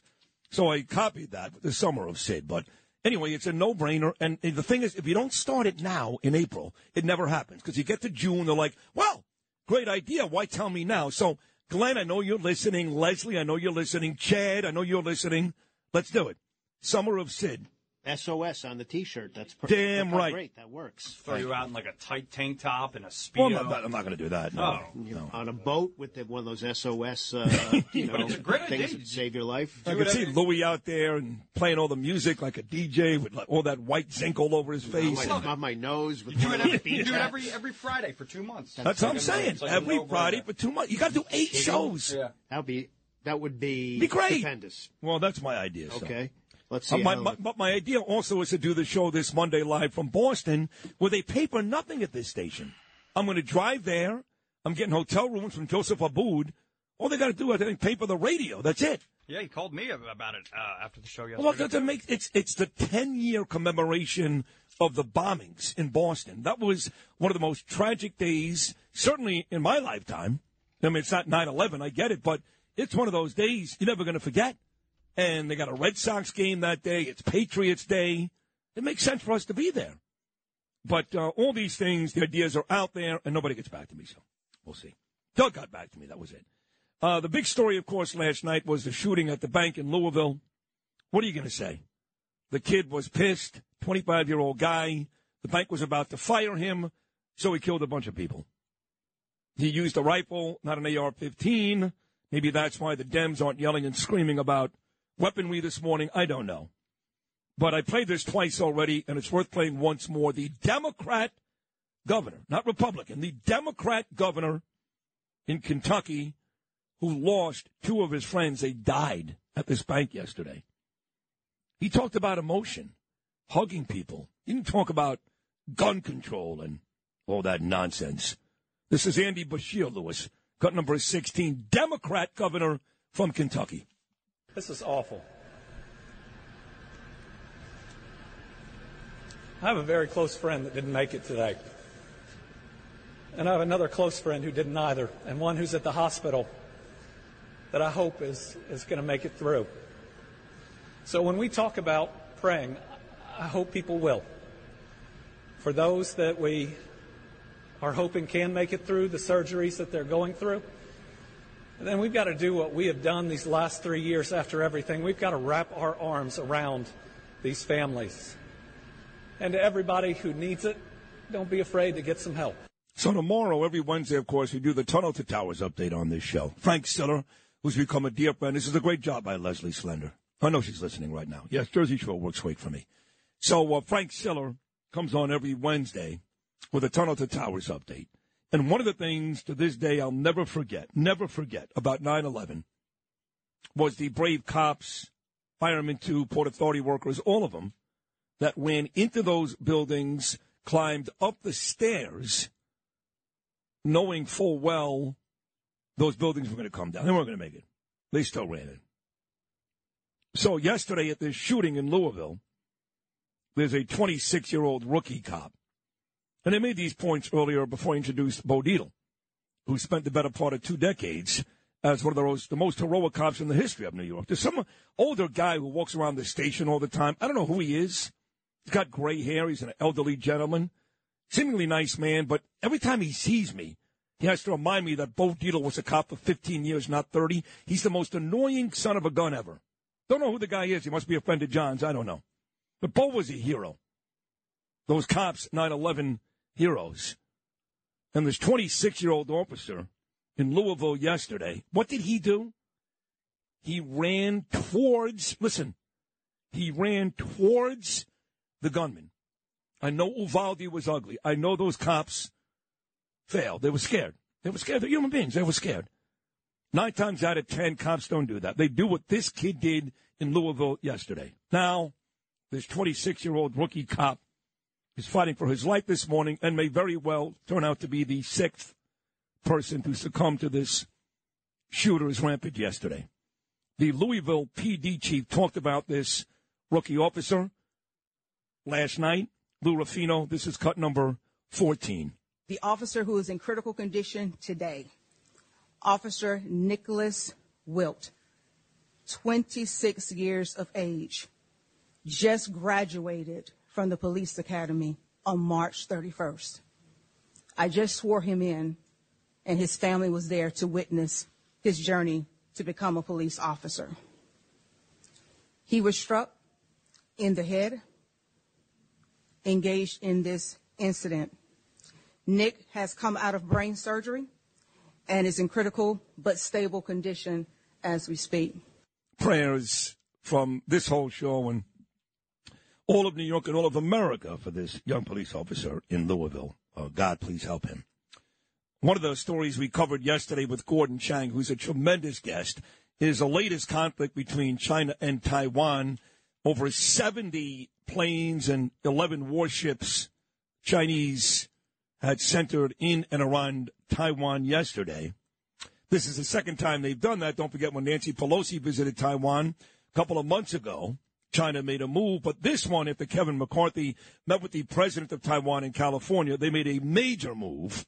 And now it looks like it's not if, it's when China goes into Taiwan. So former Secretary of State, Trump's guy, and a guy I think that's running for president in 2024, Mike Pompeo, he was on Fox News yesterday talking about the policy, how it's failed, and how China Taiwan now is a real possibility.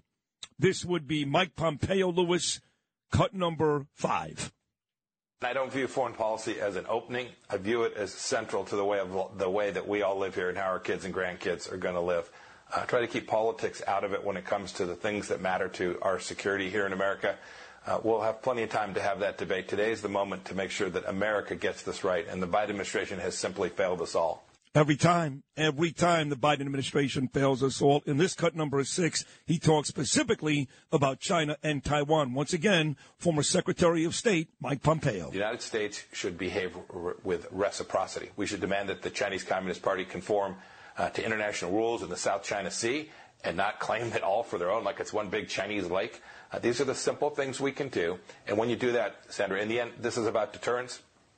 You have to convince the Chinese Communist Party that there are real costs for their bad behavior. And if they don't believe that, if they if I hear a president who says, "Gosh, a minor incursion into Europe might be okay," or they see a president abandon Afghanistan where we get 13 Americans killed, those are the those are provocative. Those are those are the kinds of things that Ch- Chinese leadership will see as appeasing, and it puts American lives at risk. One more from Pompeo. If you expect the United States to treat the Taiwanese like we have the Ukrainians, which is blank check, whatever you want, Zelensky, we're, we're in this till the end, all that nonsense. Yes, Pete King, I said nonsense. Mike Pompeo says it shouldn't go that way. Cut number seven.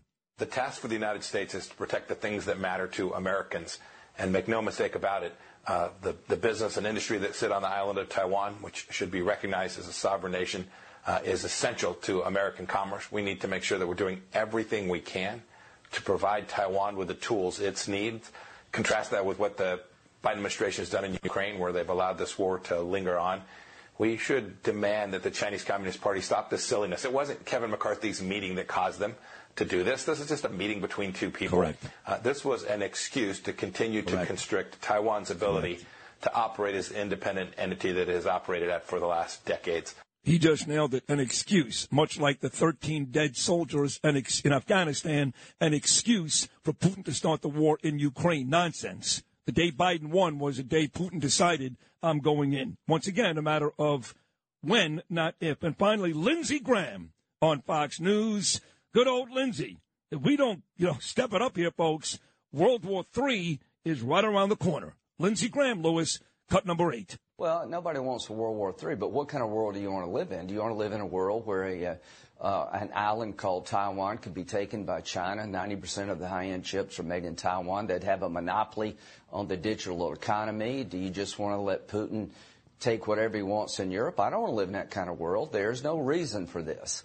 Listen, I believe in a one-China policy, but I would be willing to fight for Taiwan because Taiwan is a democracy. We've stood with them for decades. So Taiwan's not the problem. Lindsey Graham's not the problem. It's Putin and his Xi. So what would I do to deter a blockade? I'd let the Chinese know if you blockade Taiwan, you're going to have a hard time getting oil from the Mideast. I would increase training and give the F-16s they need in, in Taiwan. There's a backlog. I would solve that backlog. I would move more forces to South Korea and Japan. I would put uh, nuclear-tipped cruise missiles in all of our submarines all over the world, like the Russians did uh, when they got out of the nuclear treaty and uh, started using cruise missiles, nuclear tip. That's what Reagan did uh, in the Cold War. So I would up our game. And if you don't up your game now, you are going to have a war. There you have it, folks. Lindsey Graham. I don't know. He talks about me. I get very, very aroused. You, Justin? What about him? Three more big guests still to come your way this morning. Great defense attorney Arthur Aidala. He'll be here at 840. He's a great guest. 905. Used to be on 2020. Good Morning America. Had his own shows on Fox Business, Fox News. Now he has his own station. It's called John Stossel TV. He wrote a great op-ed piece about Donald Trump Sunday, Easter Sunday in the New York Post. John Stossel makes his debut on the show. And then at 9:25, the Hall of Fame voice of the New York Knicks, and the, of course the voice of the NBA Finals as well, the great Mike Breen, as the Knicks get ready to start their postseason Saturday in Cleveland against the Cavaliers. Aidala, Stossel, Breen, and Noam's Nuggets still to come. Richard Marx, Angelia on a gorgeous Tuesday in New York City.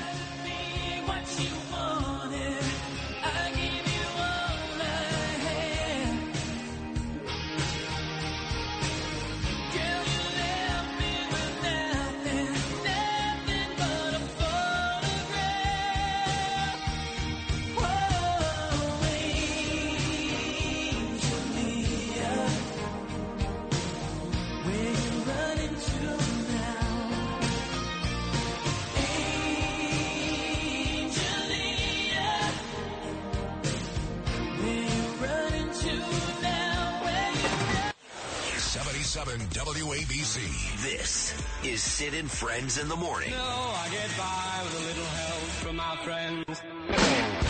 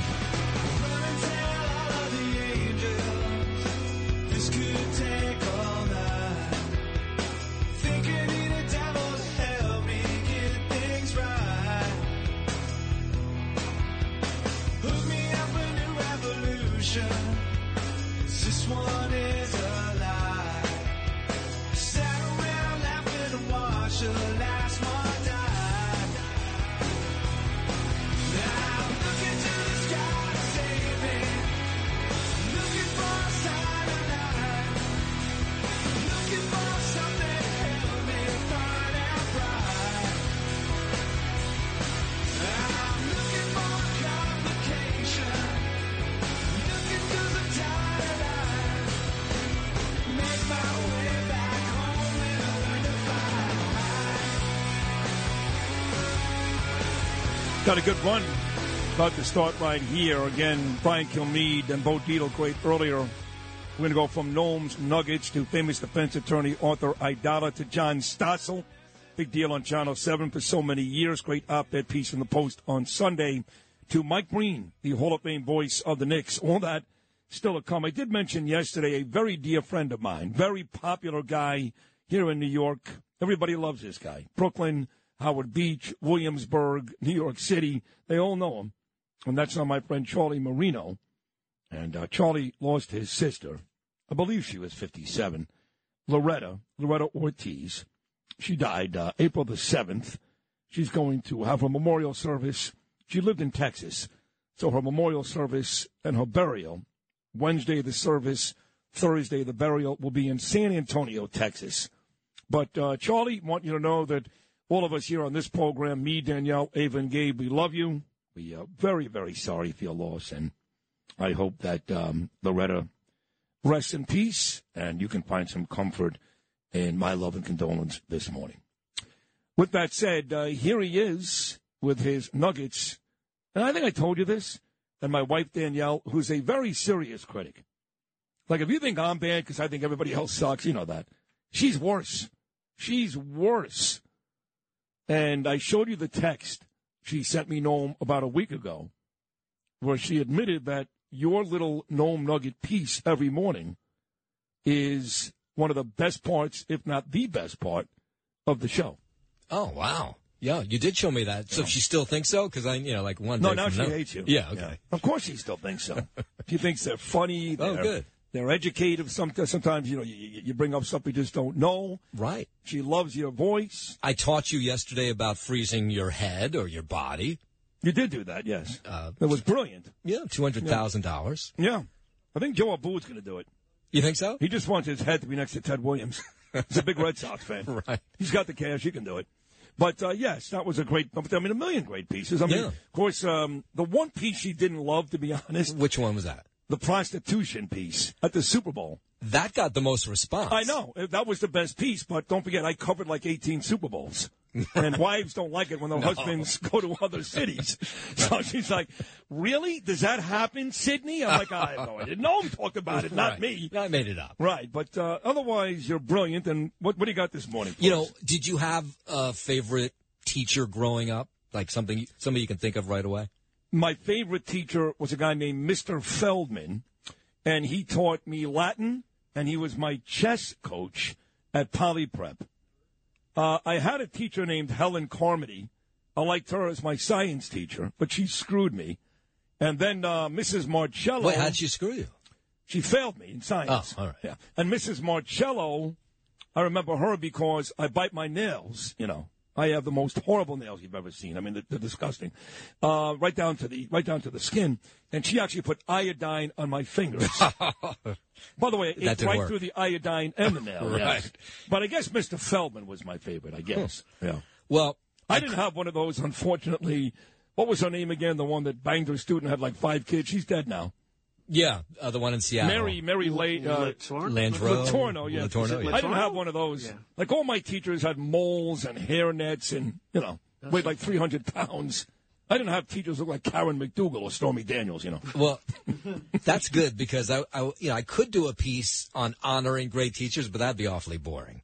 So Right. over the last two weeks, there's been this incredible surge of stories about god awful teachers and the things they've done. And just when you think one teacher can top the other, they can't. So like, we'll start in Orlando, where this teacher was fired this week because uh, they were doing a um, uh, one of those active shooter drills that they do in schools now, to tell- right? And so ahead of the active shooter drill, he had his students write their own obituaries just in case the shooting drill ended up being real. So, are you serious? yes. And so, and the best part is he's a psychology teacher. His name is Jeffrey Keene.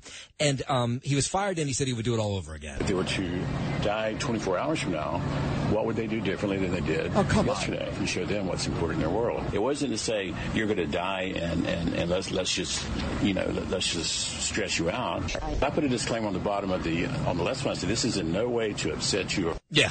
Okay. Is this serious? Yeah. So No, he's I'm sorry, where was this again? Orlando. Orlando. Yeah. Sick people there. Here's another thing. This story happens. I can't tell you how many times I've covered this same story over the years, and nobody ever learns. If you're doing a lesson on slavery, don't bring all the black kids in the class to the front of the classroom and have them sit on the floor, and then bring all the white students to the front of the class and have them bid on those black students. It just doesn't look good. What? I know that's what it was like back in the slavery days. What are you days. talking about? Yes. This is a lesson on slavery.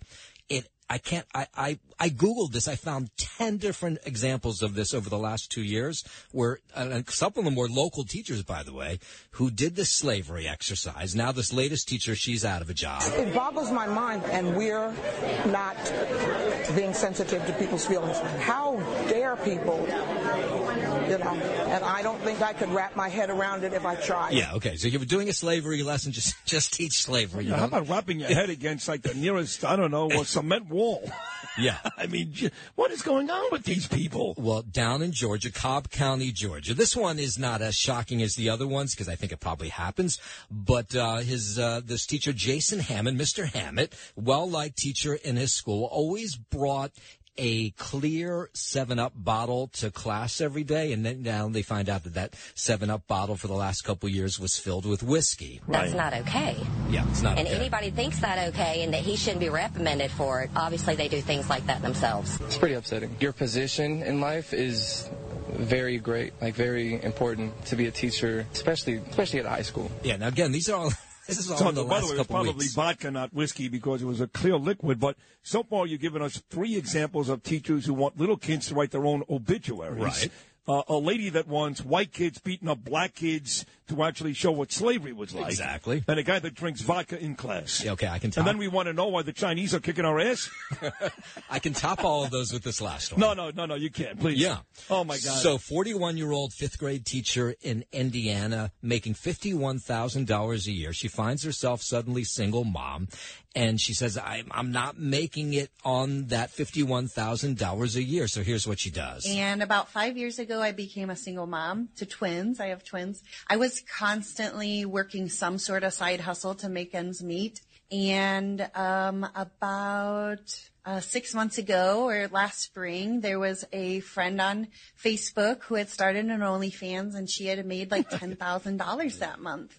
I could really get out of this poverty cycle. I Yeah, so Sarah Seals opened up an OnlyFans You know, page. you know what's funny? You know, Mhm. you said you're going to top it with this one. Right.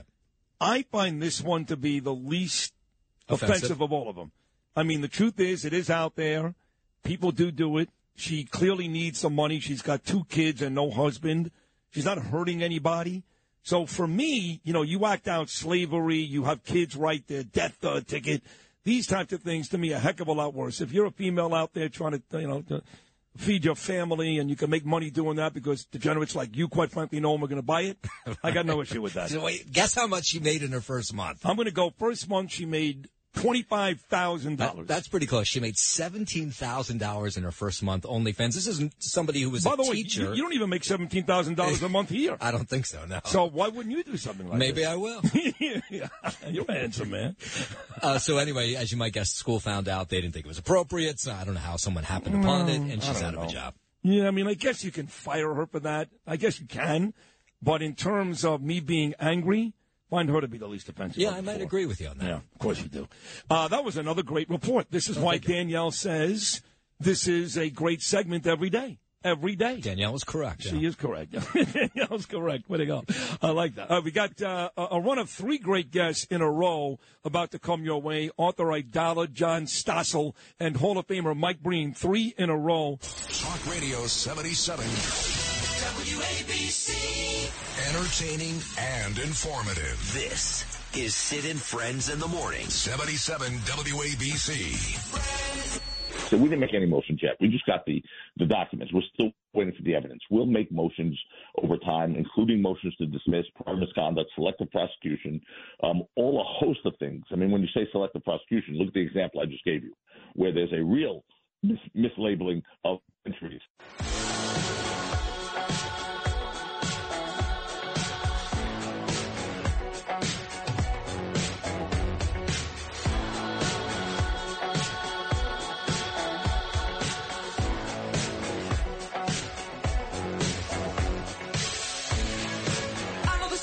Was my man Joseph Tacopina on this show yesterday. The first interview he told me he did post the Trump arraignment. Talked about a bunch of things. It was cool to have Tack on because I asked him about Trump's mood. He was with him last Monday night and last Tuesday. That's why two of our guests tomorrow are going to be great. Elizabeth Pipko back in studio, but Trump's son Eric Trump will join me at 8:40 tomorrow, and he came to New York on that trip. So a lot of insight from Joe Tacopina yesterday. The motions about to come your way after the evidence is done being read. Last week, both Monday and Tuesday, Arthur Aidala joined me, and he was great. Artie was a regular on this show for a long time, and I want to make that happen again because he's a terrific radio guest. And he's a dear friend. He's my attorney, actually. Tacopina's not my attorney. Arthur Aidala is. So here he is, making his third visit in a week. Artie Aidala. Mr. Counsel, how are you? What's happening? What's happening? First of all, I am glad you had a great trip and you got to spend some time with your beautiful daughter. Thank you. That's uh, that's the most important thing in life. Yes. Um, and you know, it's funny because you talk about Tack being with Trump those two days, but after Tacopina left Trump, he came to see me. Uh, Joe did, not not the, not the president, but Joe did. So he was. So, I so he was with you Monday night for dinner, and then he joined you again Tuesday after the arraignment. Yeah, then we hung out Tuesday, like later on that night. Yes, yes, yes. Because you know uh, what was funny is when you were on with me Tuesday morning, and uh, the story broke that day that Trump added an attorney, and you and I were going back and forth. Uh, you know that's not nice, and Trump's being disloyal. And at the same time, you and I were talking. Tacopina was listening because he was driving to Trump Tower to, to meet with Trump before their court uh, date that day, and Tacopina was pissed. And I was like, Joe, Joe, Joe, we're defending you, buddy. We're defending you. Yeah, I know. He said, I'll, uh, let's be honest. He said to me, he goes, he goes, don't say I have thick skin. That means like this is a problem. This isn't a problem. and he's right. But Joe turned out to be correct. I, I mean, it really wasn't a problem. I met this uh, younger lawyer, uh, Todd, and uh, he's a very nice guy. And I mean, he real that guy's really taking a risk. I mean, Joe, look, Joe's got a, law, a small law firm, and there's like three of them, uh, you know, and a secretary, and you know, Joe runs his own shop. This guy left a very big job. I mean, really, He had a big job. a lot it's a big firm, yeah. Yeah, I mean, he was making a. I, I don't know this, but typically when you're a partner at a firm like that, you're making a seven-figure salary. Um, and you know, and it's constant. You know, this is. Let's just say he's getting the same amount from from President Trump. That's one case. Um, and people who have worked in the Donald Trump administration haven't done so great uh, outside in the regular world because, you know, these people who are wimps, they're afraid, oh, I don't know Donald Trump, it's a third rail, it's et cetera, et cetera. I don't want to go near him. So Todd is taking a, a you know a big risk. But what was interesting, since we're always honest, is what happened is this: I represent the court officers union, so I know all of the guys there at the, the day of the arraignment, and I, uh, I it's also the same exact crew that did the Harvey Weinstein case, the same major, the same captain, the same lieutenant. They're giving me a hard time. You, I didn't bring them any Italian bread because I used to bring to trial Italian bread and mozzarella from 13th Avenue. And so when when the president leaves and the, the, the motorcade pulls out, and Tacopina and Susan Necheles and Todd come out, everyone's behind these barricades except me. Right. So I walk right over to Joe and and Susan, and I start chit chatting with them. I wanted the first thing I want to know is what took them so long because they were in there a very long time for an arraignment. Um, How long were they in there for? How long were they there for? oh, like an hour, like an hour. And, and Like- ordinarily, those arraignments should take about 15 minutes, right? Right, exactly. So, but what happened was there was a lawyer there representing all of the media outlets, and they were arguing with the judge that they wanted more access. They wanted live video. They wanted uh, cameras during the whole event, not just the, the two minutes that the judge gave them. So that took a hunk of time. But then I said to Joe and Susan, who I knew, I just met Todd right there. I said, "What's what's in the indictment?" And they both laughed. Yeah, I want to get to that right now. But first, yeah, uh, first of all, you should be part of this. If it's a real dream team, then uh, Necheles, Todd, Tacopina, and Aidala. I know Trump called you uh, before, months and months ago, about something else, and you didn't take the case. So I know there's already history between you and the former president, but you should be on this team. But regardless, yes, uh, I spoke to Tacopina about it yesterday. You and I talked about it two days last week. There was a little, very minor, very minor, but a little concern from the Trump supporter that maybe Alvin Bragg had something in that indictment that was really going to put the president's feet to the fire. And as it turns out, there was nothing. Nothing. And and I mean to see Joe and Susan smile, we're holding the, the document in their hand. They're like, "There's nothing here." Especially Susan. I mean, you know, Joe and you and I, and you know, like because of our long-standing relationship, sometimes we lose a little bit of credibility with each other because we're, always go- 'cause we're always goofing around. But Susan Necheles is a real lawyer. I mean, she's a very, very excellent attorney. And for her to say, Artie, there's nothing here. It is nothing here. They, they, I think she said that she used the term like he's experimenting with the law, meaning Alvin Bragg. Like he's trying to create something, almost like a chemist in a lab. Like we mix a little bit of this and a little bit of that, maybe this will come out of it. But let's see. And that's kind of what's happening here. It's never been done before. And uh, you know, the, the the crazy part for me, as someone who's been part of the system for so long, is if they do it here under these circumstances, there's really nothing stopping them from doing it anywhere under any circumstances. Yep. And that's that's that's what makes you nervous. No, that, that's why uh, my, my whether it's family or and I keep bringing up this girl Beth. I'm not going to say her last name again. She's in upstate New York, in my mother's community. She's a moron because I know she hates Trump, and for whatever reason, she's again she's a Jewish lady living a white pristine life in Kanyanga Lake in Long Island. She doesn't even know why she hates this president. She's so stupid.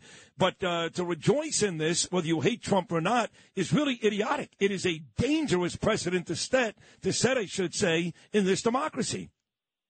I, I like I listen. I couldn't agree with you more. And you know, here's just so people understand: when you get handed an indictment, it is supposed to be in any case. It's supposed to be like crystal clear what when something happened, how it happened, and what the exact crime is. It's not supposed to give you all the details, but it's supposed to give you a pretty big uh, idea of what's going on.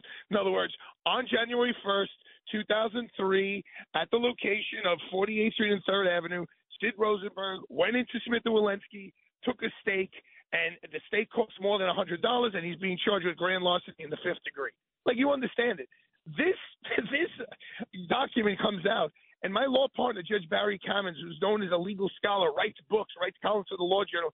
He had to sit down at his desk with like law books, trying to figure out what this indictment really means. Which is, if a guy of that caliber can't figure this thing out, it just shows you it's it's, it's like a made up document that really I don't know I don't know what Alvin Bragg is thinking. Is it someone put pressure on him to derail Trump a little bit? Is it think, him thinking, well, if I go after him, I'll be the brave one, and then the guy in Georgia will go after him, and the guy in Florida will go after him? Is this my my way, Alvin Bragg's way of becoming a, a United States Supreme Court justice? I, I don't know. But something doesn't make sense because he turned the case down. Two federal prosecutors turned the case down, and he turned it up to sit in a courtroom in a courthouse. When I sit there and I listen to guys who have two felonies, three felony convictions, uh, uh, we'll hear the people on bail. Your Honor, we we consent to supervised release. Your Honor, we consent to release on our own recognizance. They're letting guys go. Look, I'm a criminal defense attorney. I usually I want the judge to let guys go, but before I'm anything, I'm a New Yorker, and I want to be in the safest city in the world. And to hear his policies, it's in writing. The day one memo. Any of your listeners can just Google Alvin Bragg day one memo. Read that memo and look at what he did to President Trump, and it is night and day. Yep. No, no question. Well done there, Arthur Aidala. By the way, the fun for President Trump just beginning. He's back in New York tomorrow night to once again meet with Letitia James on Thursday. He's got that uh, bogus 50-year-old rape case from Bergdorf Goodman with Tacopina the following week, and then we still have January 6th, Mar-a-Lago, and Georgia still to come. So poor Trump. His troubles are just starting. Hopefully he goes 6 and 0. We move on from all this. Now, let's get to your client. Forget about uh, President Trump for a second. Will you explain to me why uh, why that son of a bitch? I know you love him, but uh, I don't. Uh, got to fly first class from L.A. back to New York to go back to jail. What kind of garbage is that with Harvey Weinstein? Okay. First, first of all, we Yeah. got we got to re- roll. We got to roll back. All right. With the word, the word love. So I had dinner last night with your friend Bruce Sharrett, who says he loves you from driving with Polly Poly Prep. You, him, and Tacopina used to be in the car. So Well, no, you know that you know you actually you're missing one guy. The carpool was actually Sidney Rosenberg, Joseph Tacopina, Bruce Charrett, and a kid named George Small. Yeah, I didn't know him. yeah, I know. but I do love Bruce. I do love Bruce. Yes. But yeah, well, I don't. You love Bruce, and Bruce loves you. I, I don't love Harvey Weinstein. I I had an interesting experience representing him, but I, I love my client Rudy Giuliani. I love my client Alan Dershowitz. Uh, but but I don't put Harvey in that in that category. I do feel very very sorry for him uh, on a lot of fronts. But he flew first class, not for Harvey, for the freaking guys who got to who have to take him, fly him cross cross country. They didn't say, "Oh, Harvey, you get to fly first class," but the three or four agents who have to fly him from California back, they're the ones who uh, who decided. Believe me, Harvey's not buying any planes. Well, let me ask you this though. But who pays for that? Who pays for Harvey Weinstein's?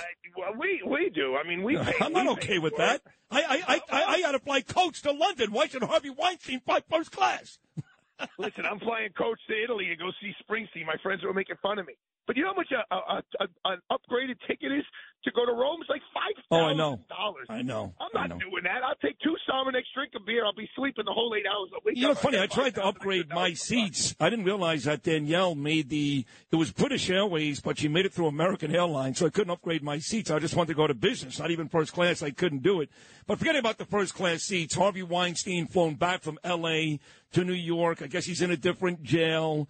What's going on with he's that case? jail. He's having he's having a little, you know, he's it's the hardest part about going to jail, and everyone, all of my clients have told us, is going to jail. It's it's it's like that initial thing. It's like day camp. It's like the first day of school. It's like you know any other the first. What? You you, you got well. You got to figure things out. There's the fear of the unknown. Who's the bully? Who's the tough guy? Who's got access to food? Who's got access to the gym? Where am I going to sleep? When to take a shower? When not to take a shower? When can I use the phone? When can I not use the phone? That's all like those adjustments that you got to figure out when you're on the inside. So now he's in a brand new place. He he did not get sent back to the jail he was at after his uh, conviction. So now he's in a new jail and he doesn't know anything. He doesn't know anyone, and he's an old he's a broken down old man. My major major concern is I just want to make sure nobody does anything stupid to him, like you know tries to shank him or you know Right. threatens him. You better give me money and that kind of stuff. Yeah. I mean, look, you could call Harvey Weinstein the biggest dirtbag on the planet. That's fine. He got sentenced so harshly for what he did. It's been it. There's no there's no one who's been sentenced that harshly. No.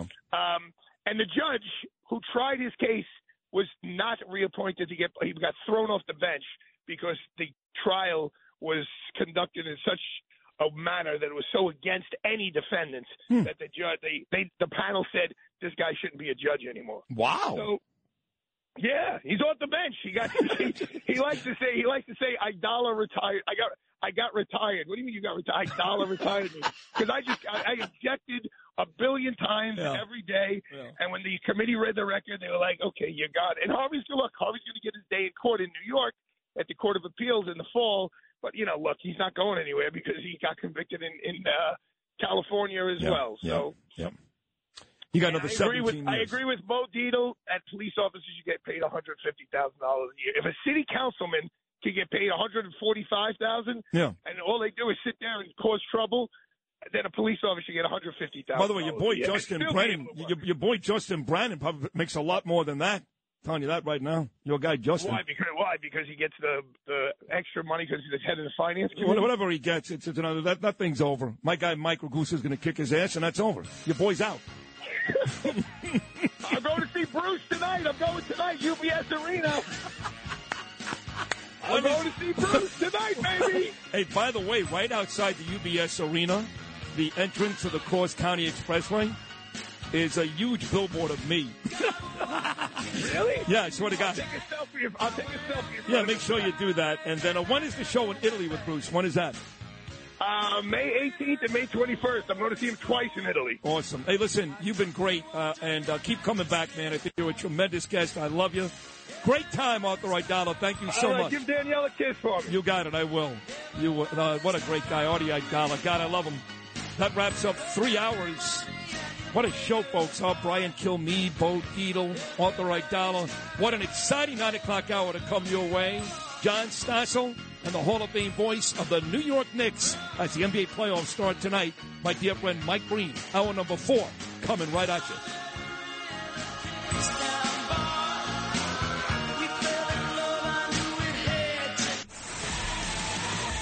Sid and Friends in the morning. 77 WABC.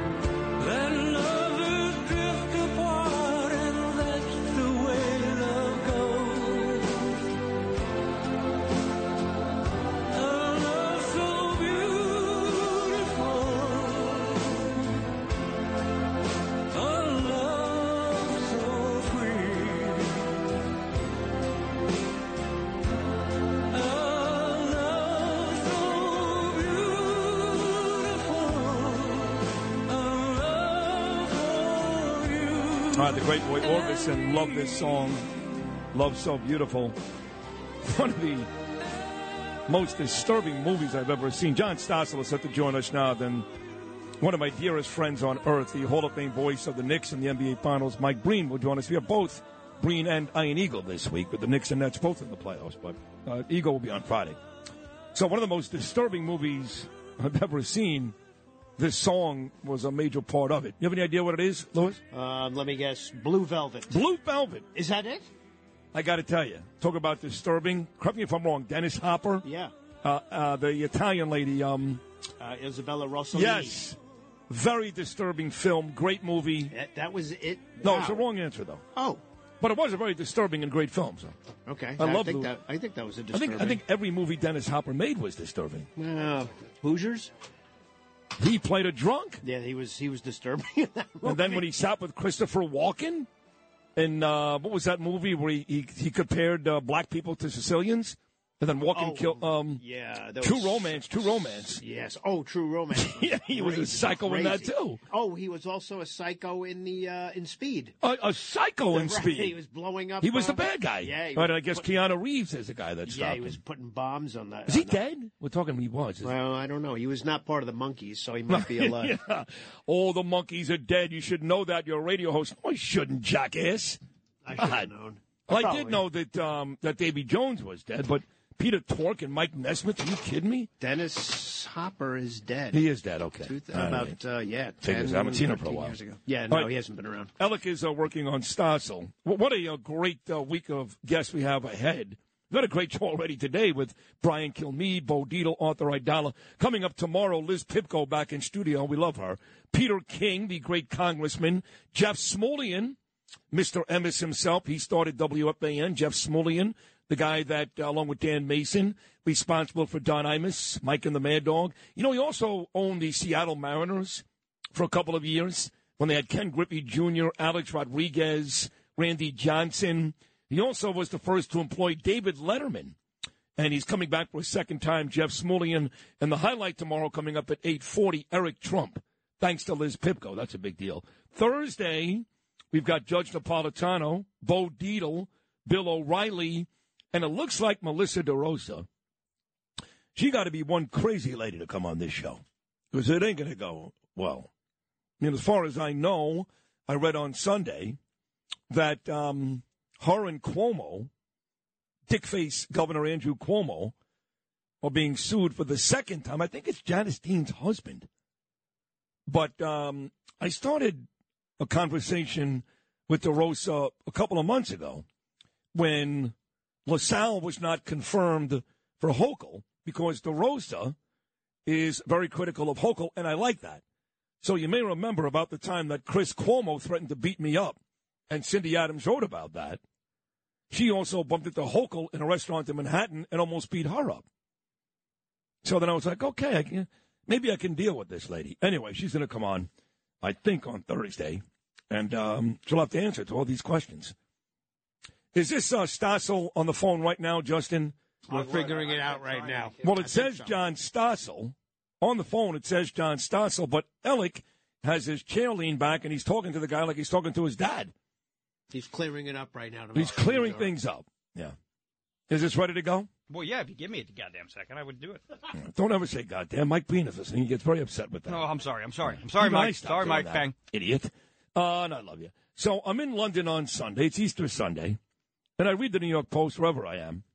And I come across this column. And Justin, did I not send this to you very early on Sunday morning? You did, and you said, get me John Stossel. So I reached out yes, uh, on Sunday.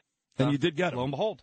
So the uh, column is Trump indictment just leaves a nation facing the same awful choices. Now, I don't know John all that well. I watched him on Good Morning America, 2020, all that stuff, Box. Now, of course, he's got John Stossel, he's Stossel TV. And he's got a new video that comes out every Tuesday on johnstossel.com.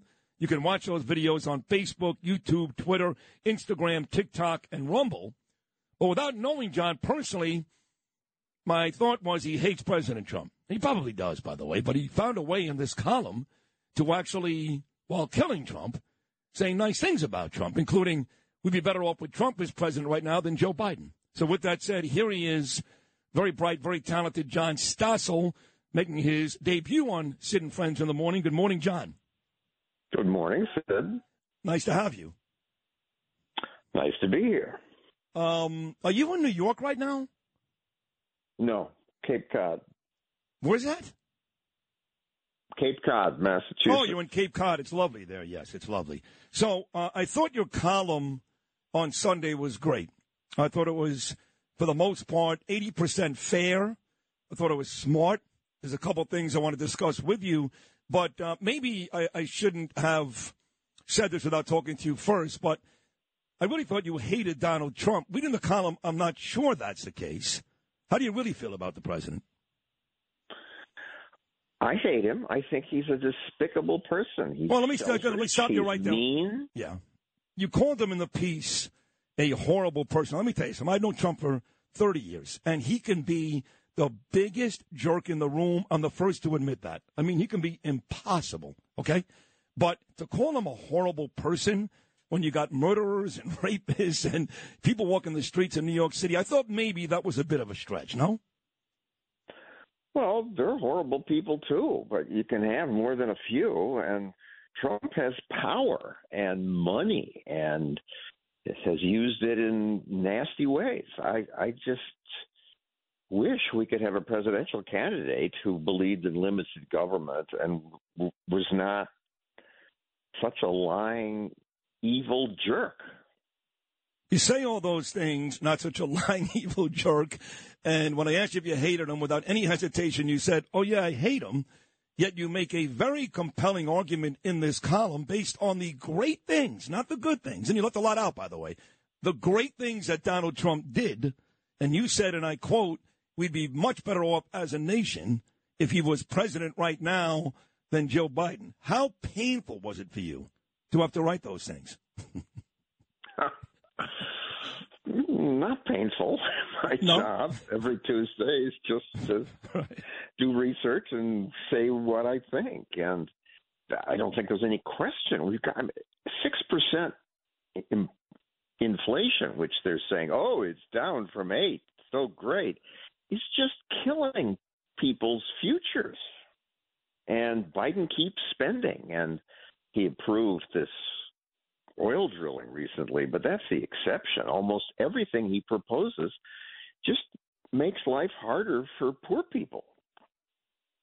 That's true, and you do put that in the column, and you go on to talk about uh, Trump's economic acumen and how we were doing as a country. And I would, I would say to you, John, that when you include the Abraham Accords, what he did for Israel, I'm Jewish, mm. unparalleled. I mean, I had six presidents prior: Clinton, Obama, even Bush, promising to do all the things that only Trump did. And of course, you do realize that Ukraine, Russia didn't happen under Trump. Neither would China even think about going into Taiwan. So while you talked a lot about the economy in that column, the truth is I can go in 90 different directions and prove to you that outside of still owing people money in the construction business, this guy was a great president until COVID came. And even then, he had the vaccines. He stopped people from traveling in from China. Even then, he did a decent job.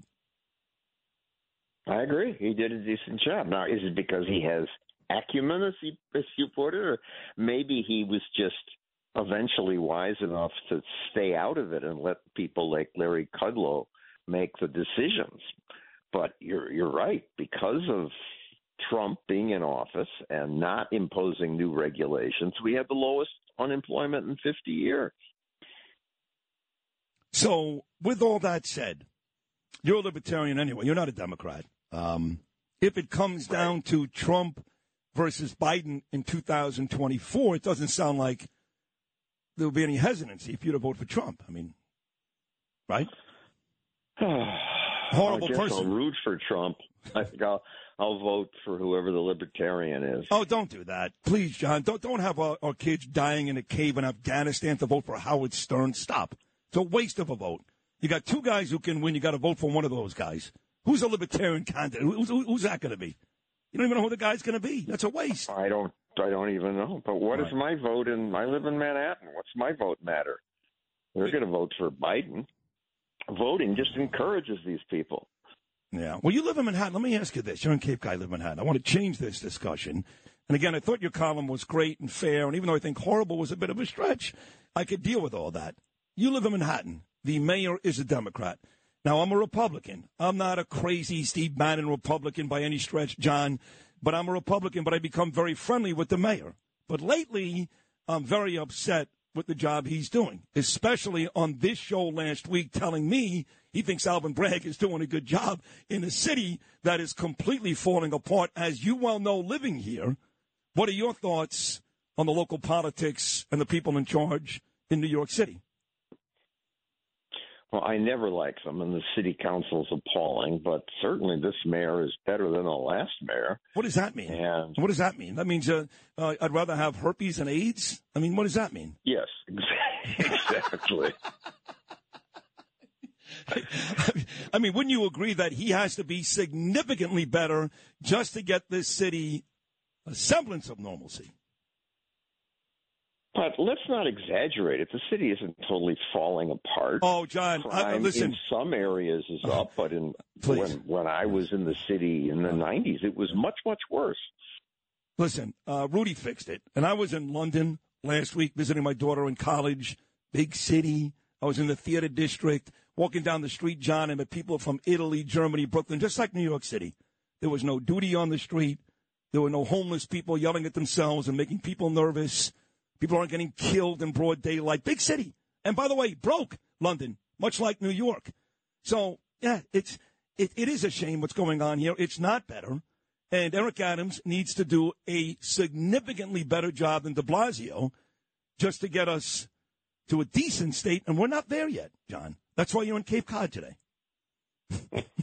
I'm in Cape Cod because my wife wants to be. Oh, well, can't blame her for that.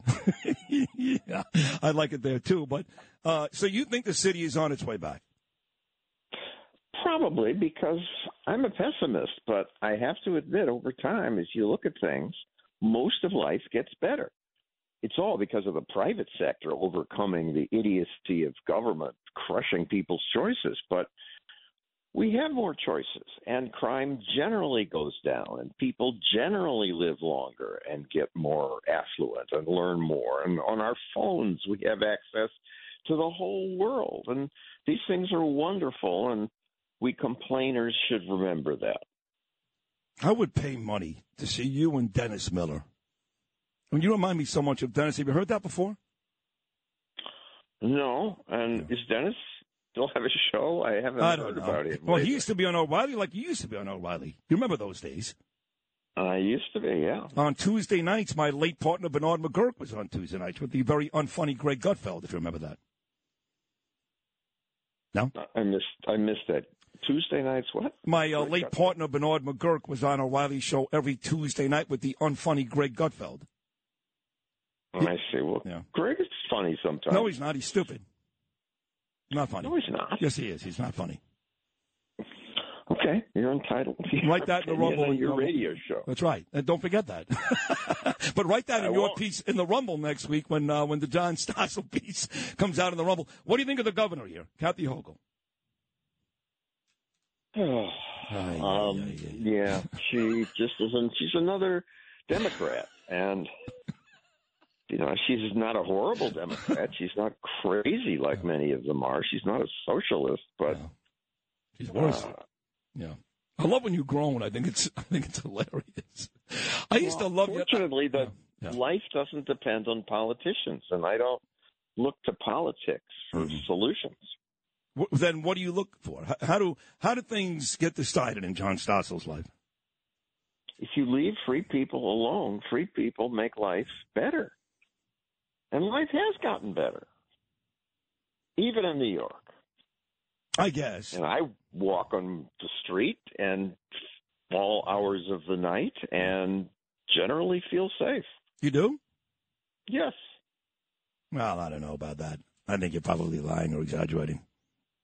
Nobody feels No? nobody feels safe in New Ever, ever since I got my two new knees replaced, and now I can at least defend myself. I- Now, I don't. I'm not going to ask you where you live in the city. That wouldn't be right. You're a famous person, and there are a lot of crazy people here.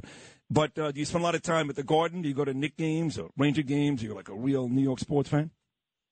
Mm, no, No, I'm no, no. What do you do? You read, probably, right? I play beach volleyball in Central Park. That is so hot, John. I can't begin to tell you. I play beach I love it. volleyball. Everybody has their thing, and that's my thing. All right. Or at Chelsea Piers, where they have an indoor court. I love it there. So I remember there for many, many, many years. I Used to live on 21st and 8th. In fact, during 9-11, I lived on 21st and 8th. Uh, listen, I, I'm a fan of yours. I think you're brilliant. And I think this was an unbelievable conversation. And I did love your piece on Sunday. I want all you folks to watch Stossel TV And again, every Tuesday on johnstossel.com, check out his new video. Maybe he'll put this on next Tuesday. The videos are on Facebook, YouTube, Twitter, Instagram, TikTok, and Rumble. Thank you for doing this, John. Let's do this more often, okay, pal? Good. Thanks, Sid. Bye. Okay.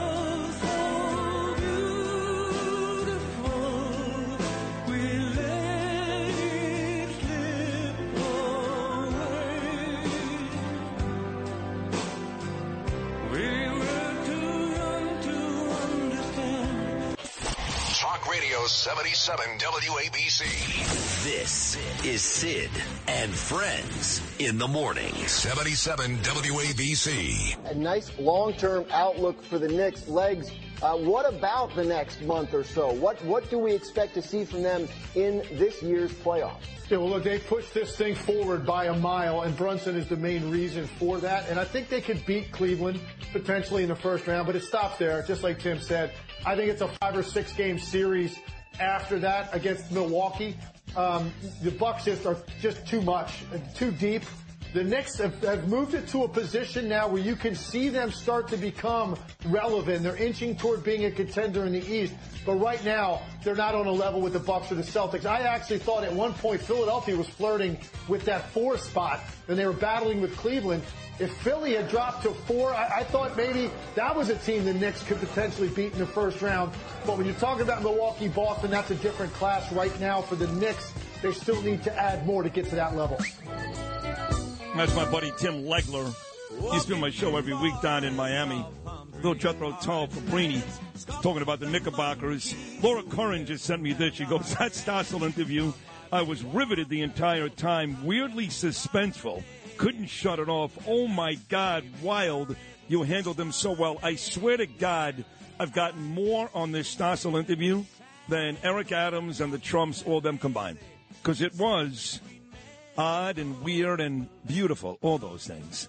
But now we go to the man, one of my dearest friends, just a lovely human being, also the best NBA announcer in the world today, Hall of Famer, whether he's doing the Knicks or the NBA Finals with Jackson and Van Gundy.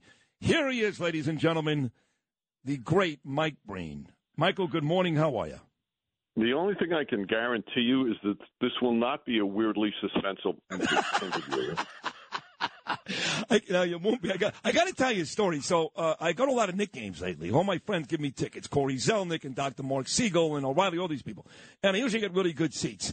So uh, the last game I went to, Corey gave me his seats, and I sat right by the scorer's table where Breen sits, you know.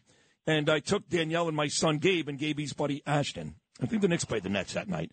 So long story short, you didn't know this, Mike, but my son Gabe, he's become a huge Knick fan, huge Knick fan. But he only wanted to meet you that night. Chris Rock was there and all these people. I got to meet Breen. So it's about five minutes before the game starts, and I walk Gabriel over to the desk where you're doing an on-court pregame interview with Walt Clyde Frazier. I see the guy I know for 25 years, Dave Freed, we go back 25 years.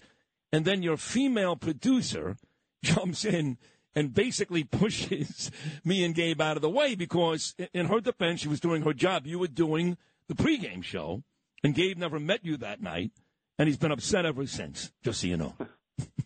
Well, we, we'll right that wrong in terms of meeting Gabe. I look forward to meeting him. But I have to say this before the games, and it has nothing to do with me, um, you wouldn't believe the amount of people that come over to see Clyde, get an autograph, take a picture. It gets to the point where he can't he can't even do his job, and you need somebody there to be strong to hold people off.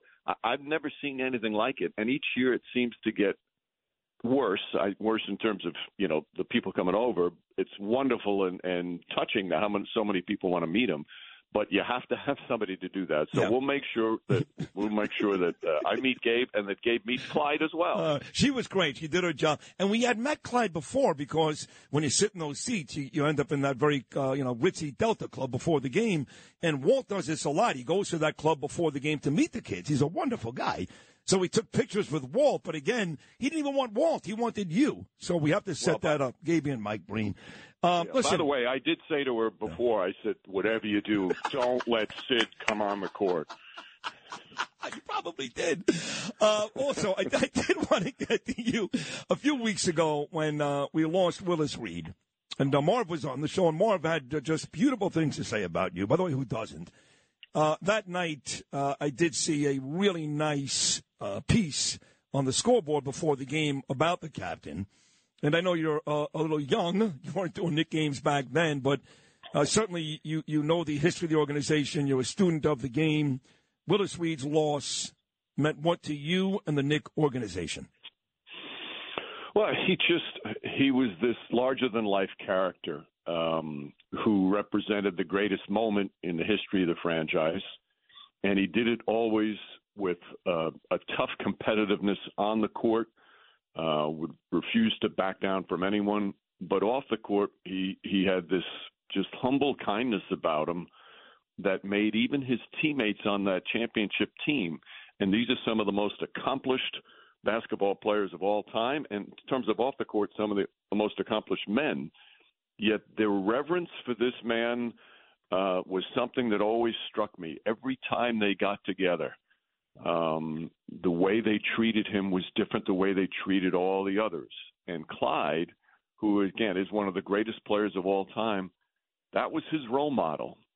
And when I'd hear the stories, the way they talked about him, I realized it was more than just what he did on the court in terms of numbers. It was even more than what he did the court in terms of leadership. He just was somebody that represented them and represented the franchise with such grace and dignity um, that he is as important as anybody in the history of the franchise. Well said. Hall of Famer, dear friend, the best in the business, Mike Breen, who is very handsome. I have to say, the gray beard, mustache, hair, with the color suit you wear, and take this from a bald, tan muscle guy. You look very handsome on television during the games, Mike. just listen to you. First off, you have to you have to throw in the gray part about. So that's a little shot. And then when you're describing yourself, you have to put muscled. Like, what's wrong with Well, you? well, because what happened, and I hate telling this story, what I do, but the last Knick game I was at, somebody thought I was The Rock, and uh, it's a true story, and it really bothered my wife Danielle. She hates that. So when people do that, she goes, "Well, he's more like the Pebble than he is The Rock." But well, you get you. I do get the rock. You know who I've gotten a, a few times recently. Every, every once in a while, I get it. Um, I get Anderson Cooper. I can see that. I'm Anderson Cooper. Yes, I can that's see that. an insult to Anderson Cooper, but it's still nice. To, it's nice for me. No, no, no. You're a very handsome man. And I tell you what, before we get the actual team on the court, you talk about all the all the attention Clyde gets before the game. So you know me, I, I, I am the number one radio host, blah blah blah. I don't, I'm, I'm the biggest star seeker. I'm the worst, biggest uh, jock guy in the world. So I look around the crowd before the game, and anybody who's moderately famous. I got to get a picture with. So the last couple of weeks, I've gotten Liev Schreiber, Chris Rock, Tracy Morgan. But then, Mike, they do the the scoreboard and they point out all these famous people, you know. And I get it. Listen, I, I'm not in Kevin Bacon's class. I'm not in Liam Neeson's class. I'm not in Chris Rock's class. But then they show some guy who only my 14 year old son knows who it is. What do I have to do to get on? All right, I'll tell you what. Yeah, yeah. You have to stop wearing a name tag. When you walk around with your name tag to show people who you are, it kind of turns them off. So take the name tag off, and they'll put you on. Is that it? That's all I have to do? yes. You know how many times Gabe says to me, Daddy, you're next, Daddy, you're next. And it's like some girl who sang in a band in like, you know, 1971 who's been out of the business for 30 years. Like, oh, I'm never coming. It's never going to happen. I'm going to talk to Breen. So I just talked to him. Now, who is the guy on this Knick team with this great season as we start the postseason against the Cavaliers on Saturday that has that Willis Reed role? Who's the, the leader, the captain when things aren't going well? Who's the Knick that brings them together? It's Jalen Brunson. I heard uh, Tim Legler's soundbite, and he's so right. Brunson had had one of the great seasons by a point guard, even by uh, any guard in franchise history. He's one of the top seasons by when you look at what he did, not just from a numbers standpoint, uh, but again from the leadership standpoint, from a clutch standpoint, and uh, I, I just think he's changed the perception of the franchise because now you have this special young player who's talented, has this toughness about him, and the leadership quality that it just makes a difference um, that you feel like you have a chance every night. And also at the end of games, you feel confident with the ball in his hands that he's going to make the right decision. And he's one of those players that, and, and you can't say this about a lot of them, but it's the old cliche. He makes those around him mm. better. Yep. And I, I, you add all those things in his numbers, what he put up. I don't think anybody. I, I, I kid his father about this. His father's one of the assistant coaches, Rick, that even he didn't expect him to score this much uh, and this efficiently. And his father says, "No, we knew he had it in him." and he's proved that at other levels. But this is the first chance in the NBA that he's the one that has the keys to the car. He, he, he was never going to have that in Dallas as long as Doncic was there. But now he's got to the keys to the car, and he is driving magnificently. Yeah, Mark Cuban kicks himself in the ass almost every day. Actually, blame Rick for Jalen leaving and coming to New York. That's fine. But I'll tell you how good Jalen Brunson is. There's very few point guards in the league who would start over Immanuel Quickley. I know he's a great six man coming off the bench. I know the Knicks like him in that role. So do I. But every time this guy's forced into starting duty, he's good for 30. He's good for 40. He also finds the open man. Great passer. Really good ball handler. That's how you know Jalen Brunson is great because he starts ahead of Immanuel Quickley. Yeah, no, Quickley, um, you know, Quickley and Quentin Grimes are two young players who've taken an, an enormous leap this year. And you know, Tom Thibodeau used to get criticism for not playing younger players. Well, he has been a big part of why these two younger players have grown because he's he's given them confidence. He's given them the the minutes, especially at the end of games. And those two players have taken giant leaps, and that's one of the reasons why this team is is really starting to come on. It's why they have a real legitimate chance to beat the Cavs in the first round, and that nobody wanted to play them in the playoffs because they they've just got a toughness about them, and these young players play with such a great spirit. It's uh, it's been one of the more enjoyable seasons I've had uh, broadcasting Knick games in a long time. Yeah, I felt the same way being at the Garden, not not broadcasting like you. You're an integral part of the team. Uh, I just show up and, and I feel the, the excitement. It's it's palpable. It really is. And and you know we talked here about Brunson and I love R.J. Barrett's game. He's a slasher, gets to the foul line. But a lot of Knick fans think this team will either go or not go as far as Julius Randle does. Julius had a great year a couple of years ago, took a step backwards, and another great year this year. But he comes off that ankle injury, has not played the last five regular season games, seems to be in doubt whether he'll play on Saturday. So it's a two question deal here, Mike Breen. A, do you think Randle will play? And if he really can't play, can the Knicks still win? Well, first off, I, I think he's going to play. Um, I don't have any inside information. I do know that he's progressed really well. He's out of the walking boot. He was doing some shooting the other day. He's been getting treatment nonstop. You know, whether or not he, he starts playing in game one, uh, that I don't know, but I, I'm sure at one point he'll play. And, and they, they desperately need him if they want to beat the Cavs. He's really the one player on the team that draws double teams. And in a playoff series, especially when you play a great defensive team like the Cavaliers, and they are a great defensive team, you need that player who draws double teams. Um, and he's the one guy that does it. And you you can't you don't have seasons where you score 25, 10 rebounds, four assists. Uh, Very few players in the league were able to do that. Yeah. Um, and the, the ones that, that have done that this year, they're, they're guys that are up for the MVP consideration. Is he the perfect player? No. And did he lose his poise a few times toward the tail end of the season? Absolutely. But but he is he's one of the more talented forwards. He's got a chance to be all NBA, and he's the I would say you know just as big a reason why they had the season they had. The guy puts up big numbers night after night, and prior to the ankle injury, he did something that most players don't do. He played every game. Hmm. So availability is key. So many guys are sitting out. This guy comes ready to play every single night. And I do like how deep this team is. We talked about you. You mentioned Thibodeau playing young players. He went with the nine-man rotation, which I thought was terrific. McBride saw some playing time late, but I like the one-two punch of Robinson and Hartenstein. I love Hart. That was a great acquisition. Uh, Toppin when he's out there for minutes, usually does something. So I think the Knicks, Mike, maybe one more big time player away from beating teams like like Milwaukee and Boston in the postseason regularly. But right now, this is a pretty deep basketball team, very talented, I would say, for a five seed.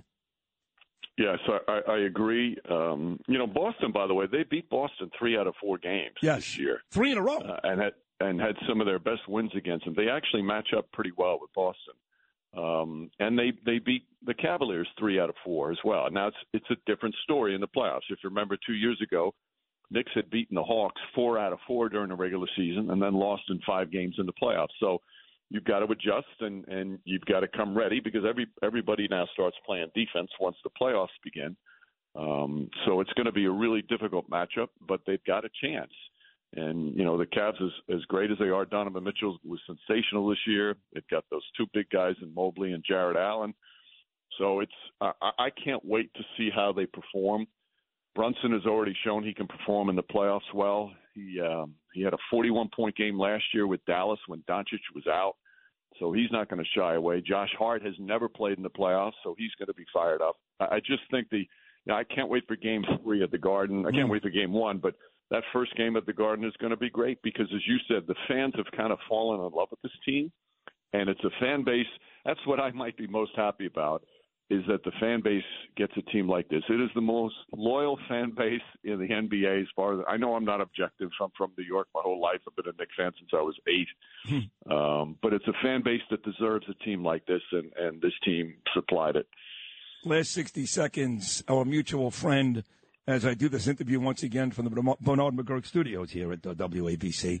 He, um, big MMA guy, big UFC guy, and he would, you know, reluctantly talk about some of the major sports with me, but never basketball because he really did love the Knicks and he loved you. You guys, very, very close. In fact, you were friends with Bernard well before you and I became friends, or me and Bernie became friends. He loved you, and he loved when the Knicks were in the playoffs. He'd always say, I get to hear Breen and Breen and Jackson and Van Gundy. So something tells me, Mike, that our mutual friend will be watching this from the heavens above and uh, rooting for you and the Knicks because he loved you when he did like this team.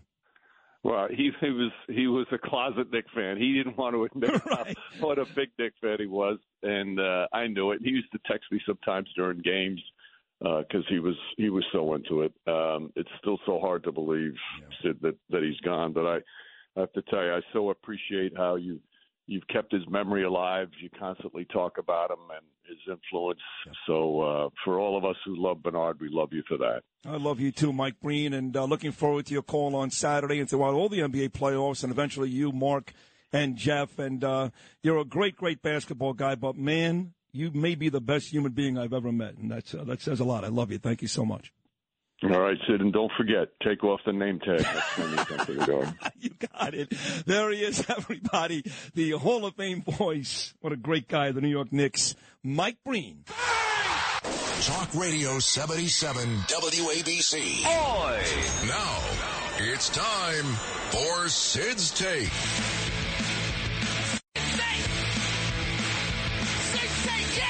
Good luck. It's Sid's Take, sponsored by Peerless Boilers and Pavilion Tankless Water Heaters on 77 WABC. All right, an abbreviated edition of Sid's Take Trivia Game, sponsored by Pete Morgan and uh, Peerless Boilers. Go to peerlessboilers.com, paviliontankless.com find a dealer near you. They are the world's best built boilers. Steve is out in Bergen County. Steve, we are tight on time today. We got to be quick about it. You got two for Tuesday. I'm going to give you two songs. You got to tell me who uh, wrote and uh, performed those songs, okay? Okay. All right, here we go, Steve. Number one, your two songs Have Mercy and Endless Summer Nights. Uh, no idea. All right. Correct answer there would be Richard Marx. On to number two, Ain't That Unusual and Naked. Ain't that unusual and naked? Yep. No clue. Oh, Correct answer there would be the Goo Goo Dolls. On to number three, Jet City Woman and Eyes of a Stranger. Jet City Woman and Eyes of a Stranger. Yeah. Um, I don't know. Billy Squier. Oh, no. Loser! Queensrÿche will be the correct answer there. on to number four. Your two songs on number four Last Train to Clarksville and Stepping Stone. Uh, I don't know, Mamas and Papas. Oh, man. And now, over four. On to number five. The correct answer there, The Monkees. On to number five. Your two songs Roots and Wings and Sixth Avenue Heartache. Uh, Bruce Springsteen. No, no. the Wallflower. Well, Steve, I could hear it in your voice. You gave it your best shot, and it just wasn't even nearly close to good enough. So uh, you'll give us another shot, uh, maybe sometime down Let's the do it quick. All right. Indecent Proposal was a disturbing movie I never got to back about an hour Yeah, ago. it's not like Demi Good Moore Velvet. and Woody Harrelson. Yeah. Yeah, it's just. And what's his name? Uh, Robert Redford. Robert Red- yeah, that- he paid that guy. he paid uh, a million dollars to have sex with Demi Moore for a night, one night. Yeah. I wouldn't do that. No, not now. No. I don't know what I would do. I'm such a jealous. I'm so jealous. Oh, forget it. Like You I'm would like a child still. Like Nah, I'm yeah, jealous. You would have the jet fighters Yeah. going out to get him and shoot him Like down. if I see a man, like a boy's name, man's name, I'm like, who is that? Like right away, two seconds, you know. Mm-hmm. and you know, I call my wife the beautiful Danielle. So a lot of the people I'm around now, they don't mean anything bad by it. They just kind of kidding. They call her the beautiful Danielle. I'm like, why are you calling you beautiful? Yeah. How about I I, don't know. punch him across his face? Yeah, you do that. Let's Huh? play the game. I'll call his wife beautiful. Let's call my wife Danielle. Take it easy, beautiful Danielle. and I'm the one who calls her that, by the way. I'm, a, Right. psy- I'm a psycho. You are a psychopath. Yeah, let's go, let's at least go. you're self-aware. On to number one, two for Tuesday. Yeah. Have Mercy and Endless Summer Nights. Richard Marx. There you go. By the way, this guy went over for 5. You've already won his game. Uh, congratulations. Yeah, yeah, all right. On to number two, Ain't That Unusual and Naked. Ain't that unusual? What's the second one? Naked? Naked? Yeah. That would be um, Tom Jones. No. You're going to be disappointed in yourself here. Who is it? Goo Goo Dolls. Oh, the Goo Goo Dolls. Mm. Oh, yes. On to number three, Jet City Woman and Eyes of a Stranger. Melissa Manchester. No. Shut up, Lou. The correct answer there. Queensrÿche. On to number four. Two songs. Oh. Oh, my God. Last train to Clarksville. The And- Monkees. There you go. Spectacular. I've actually done shows from Gilligan's, the only bar in Clarksville, Tennessee. Mm, that's got to be a really fun town. Oh, it was On rough. number five, Roots and Wings and Sixth Avenue Heartache. Wallflowers. Ah, All right, I win 3 nothing. the final score. We'll come back and wrap things up on this great Tuesday edition of Sid and Friends in the Morning right after these words.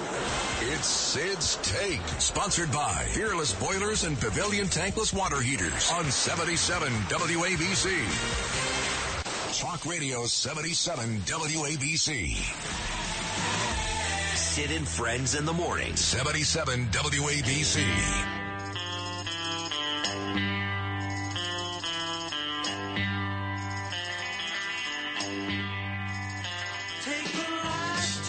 Monkees, last train to Clarksville.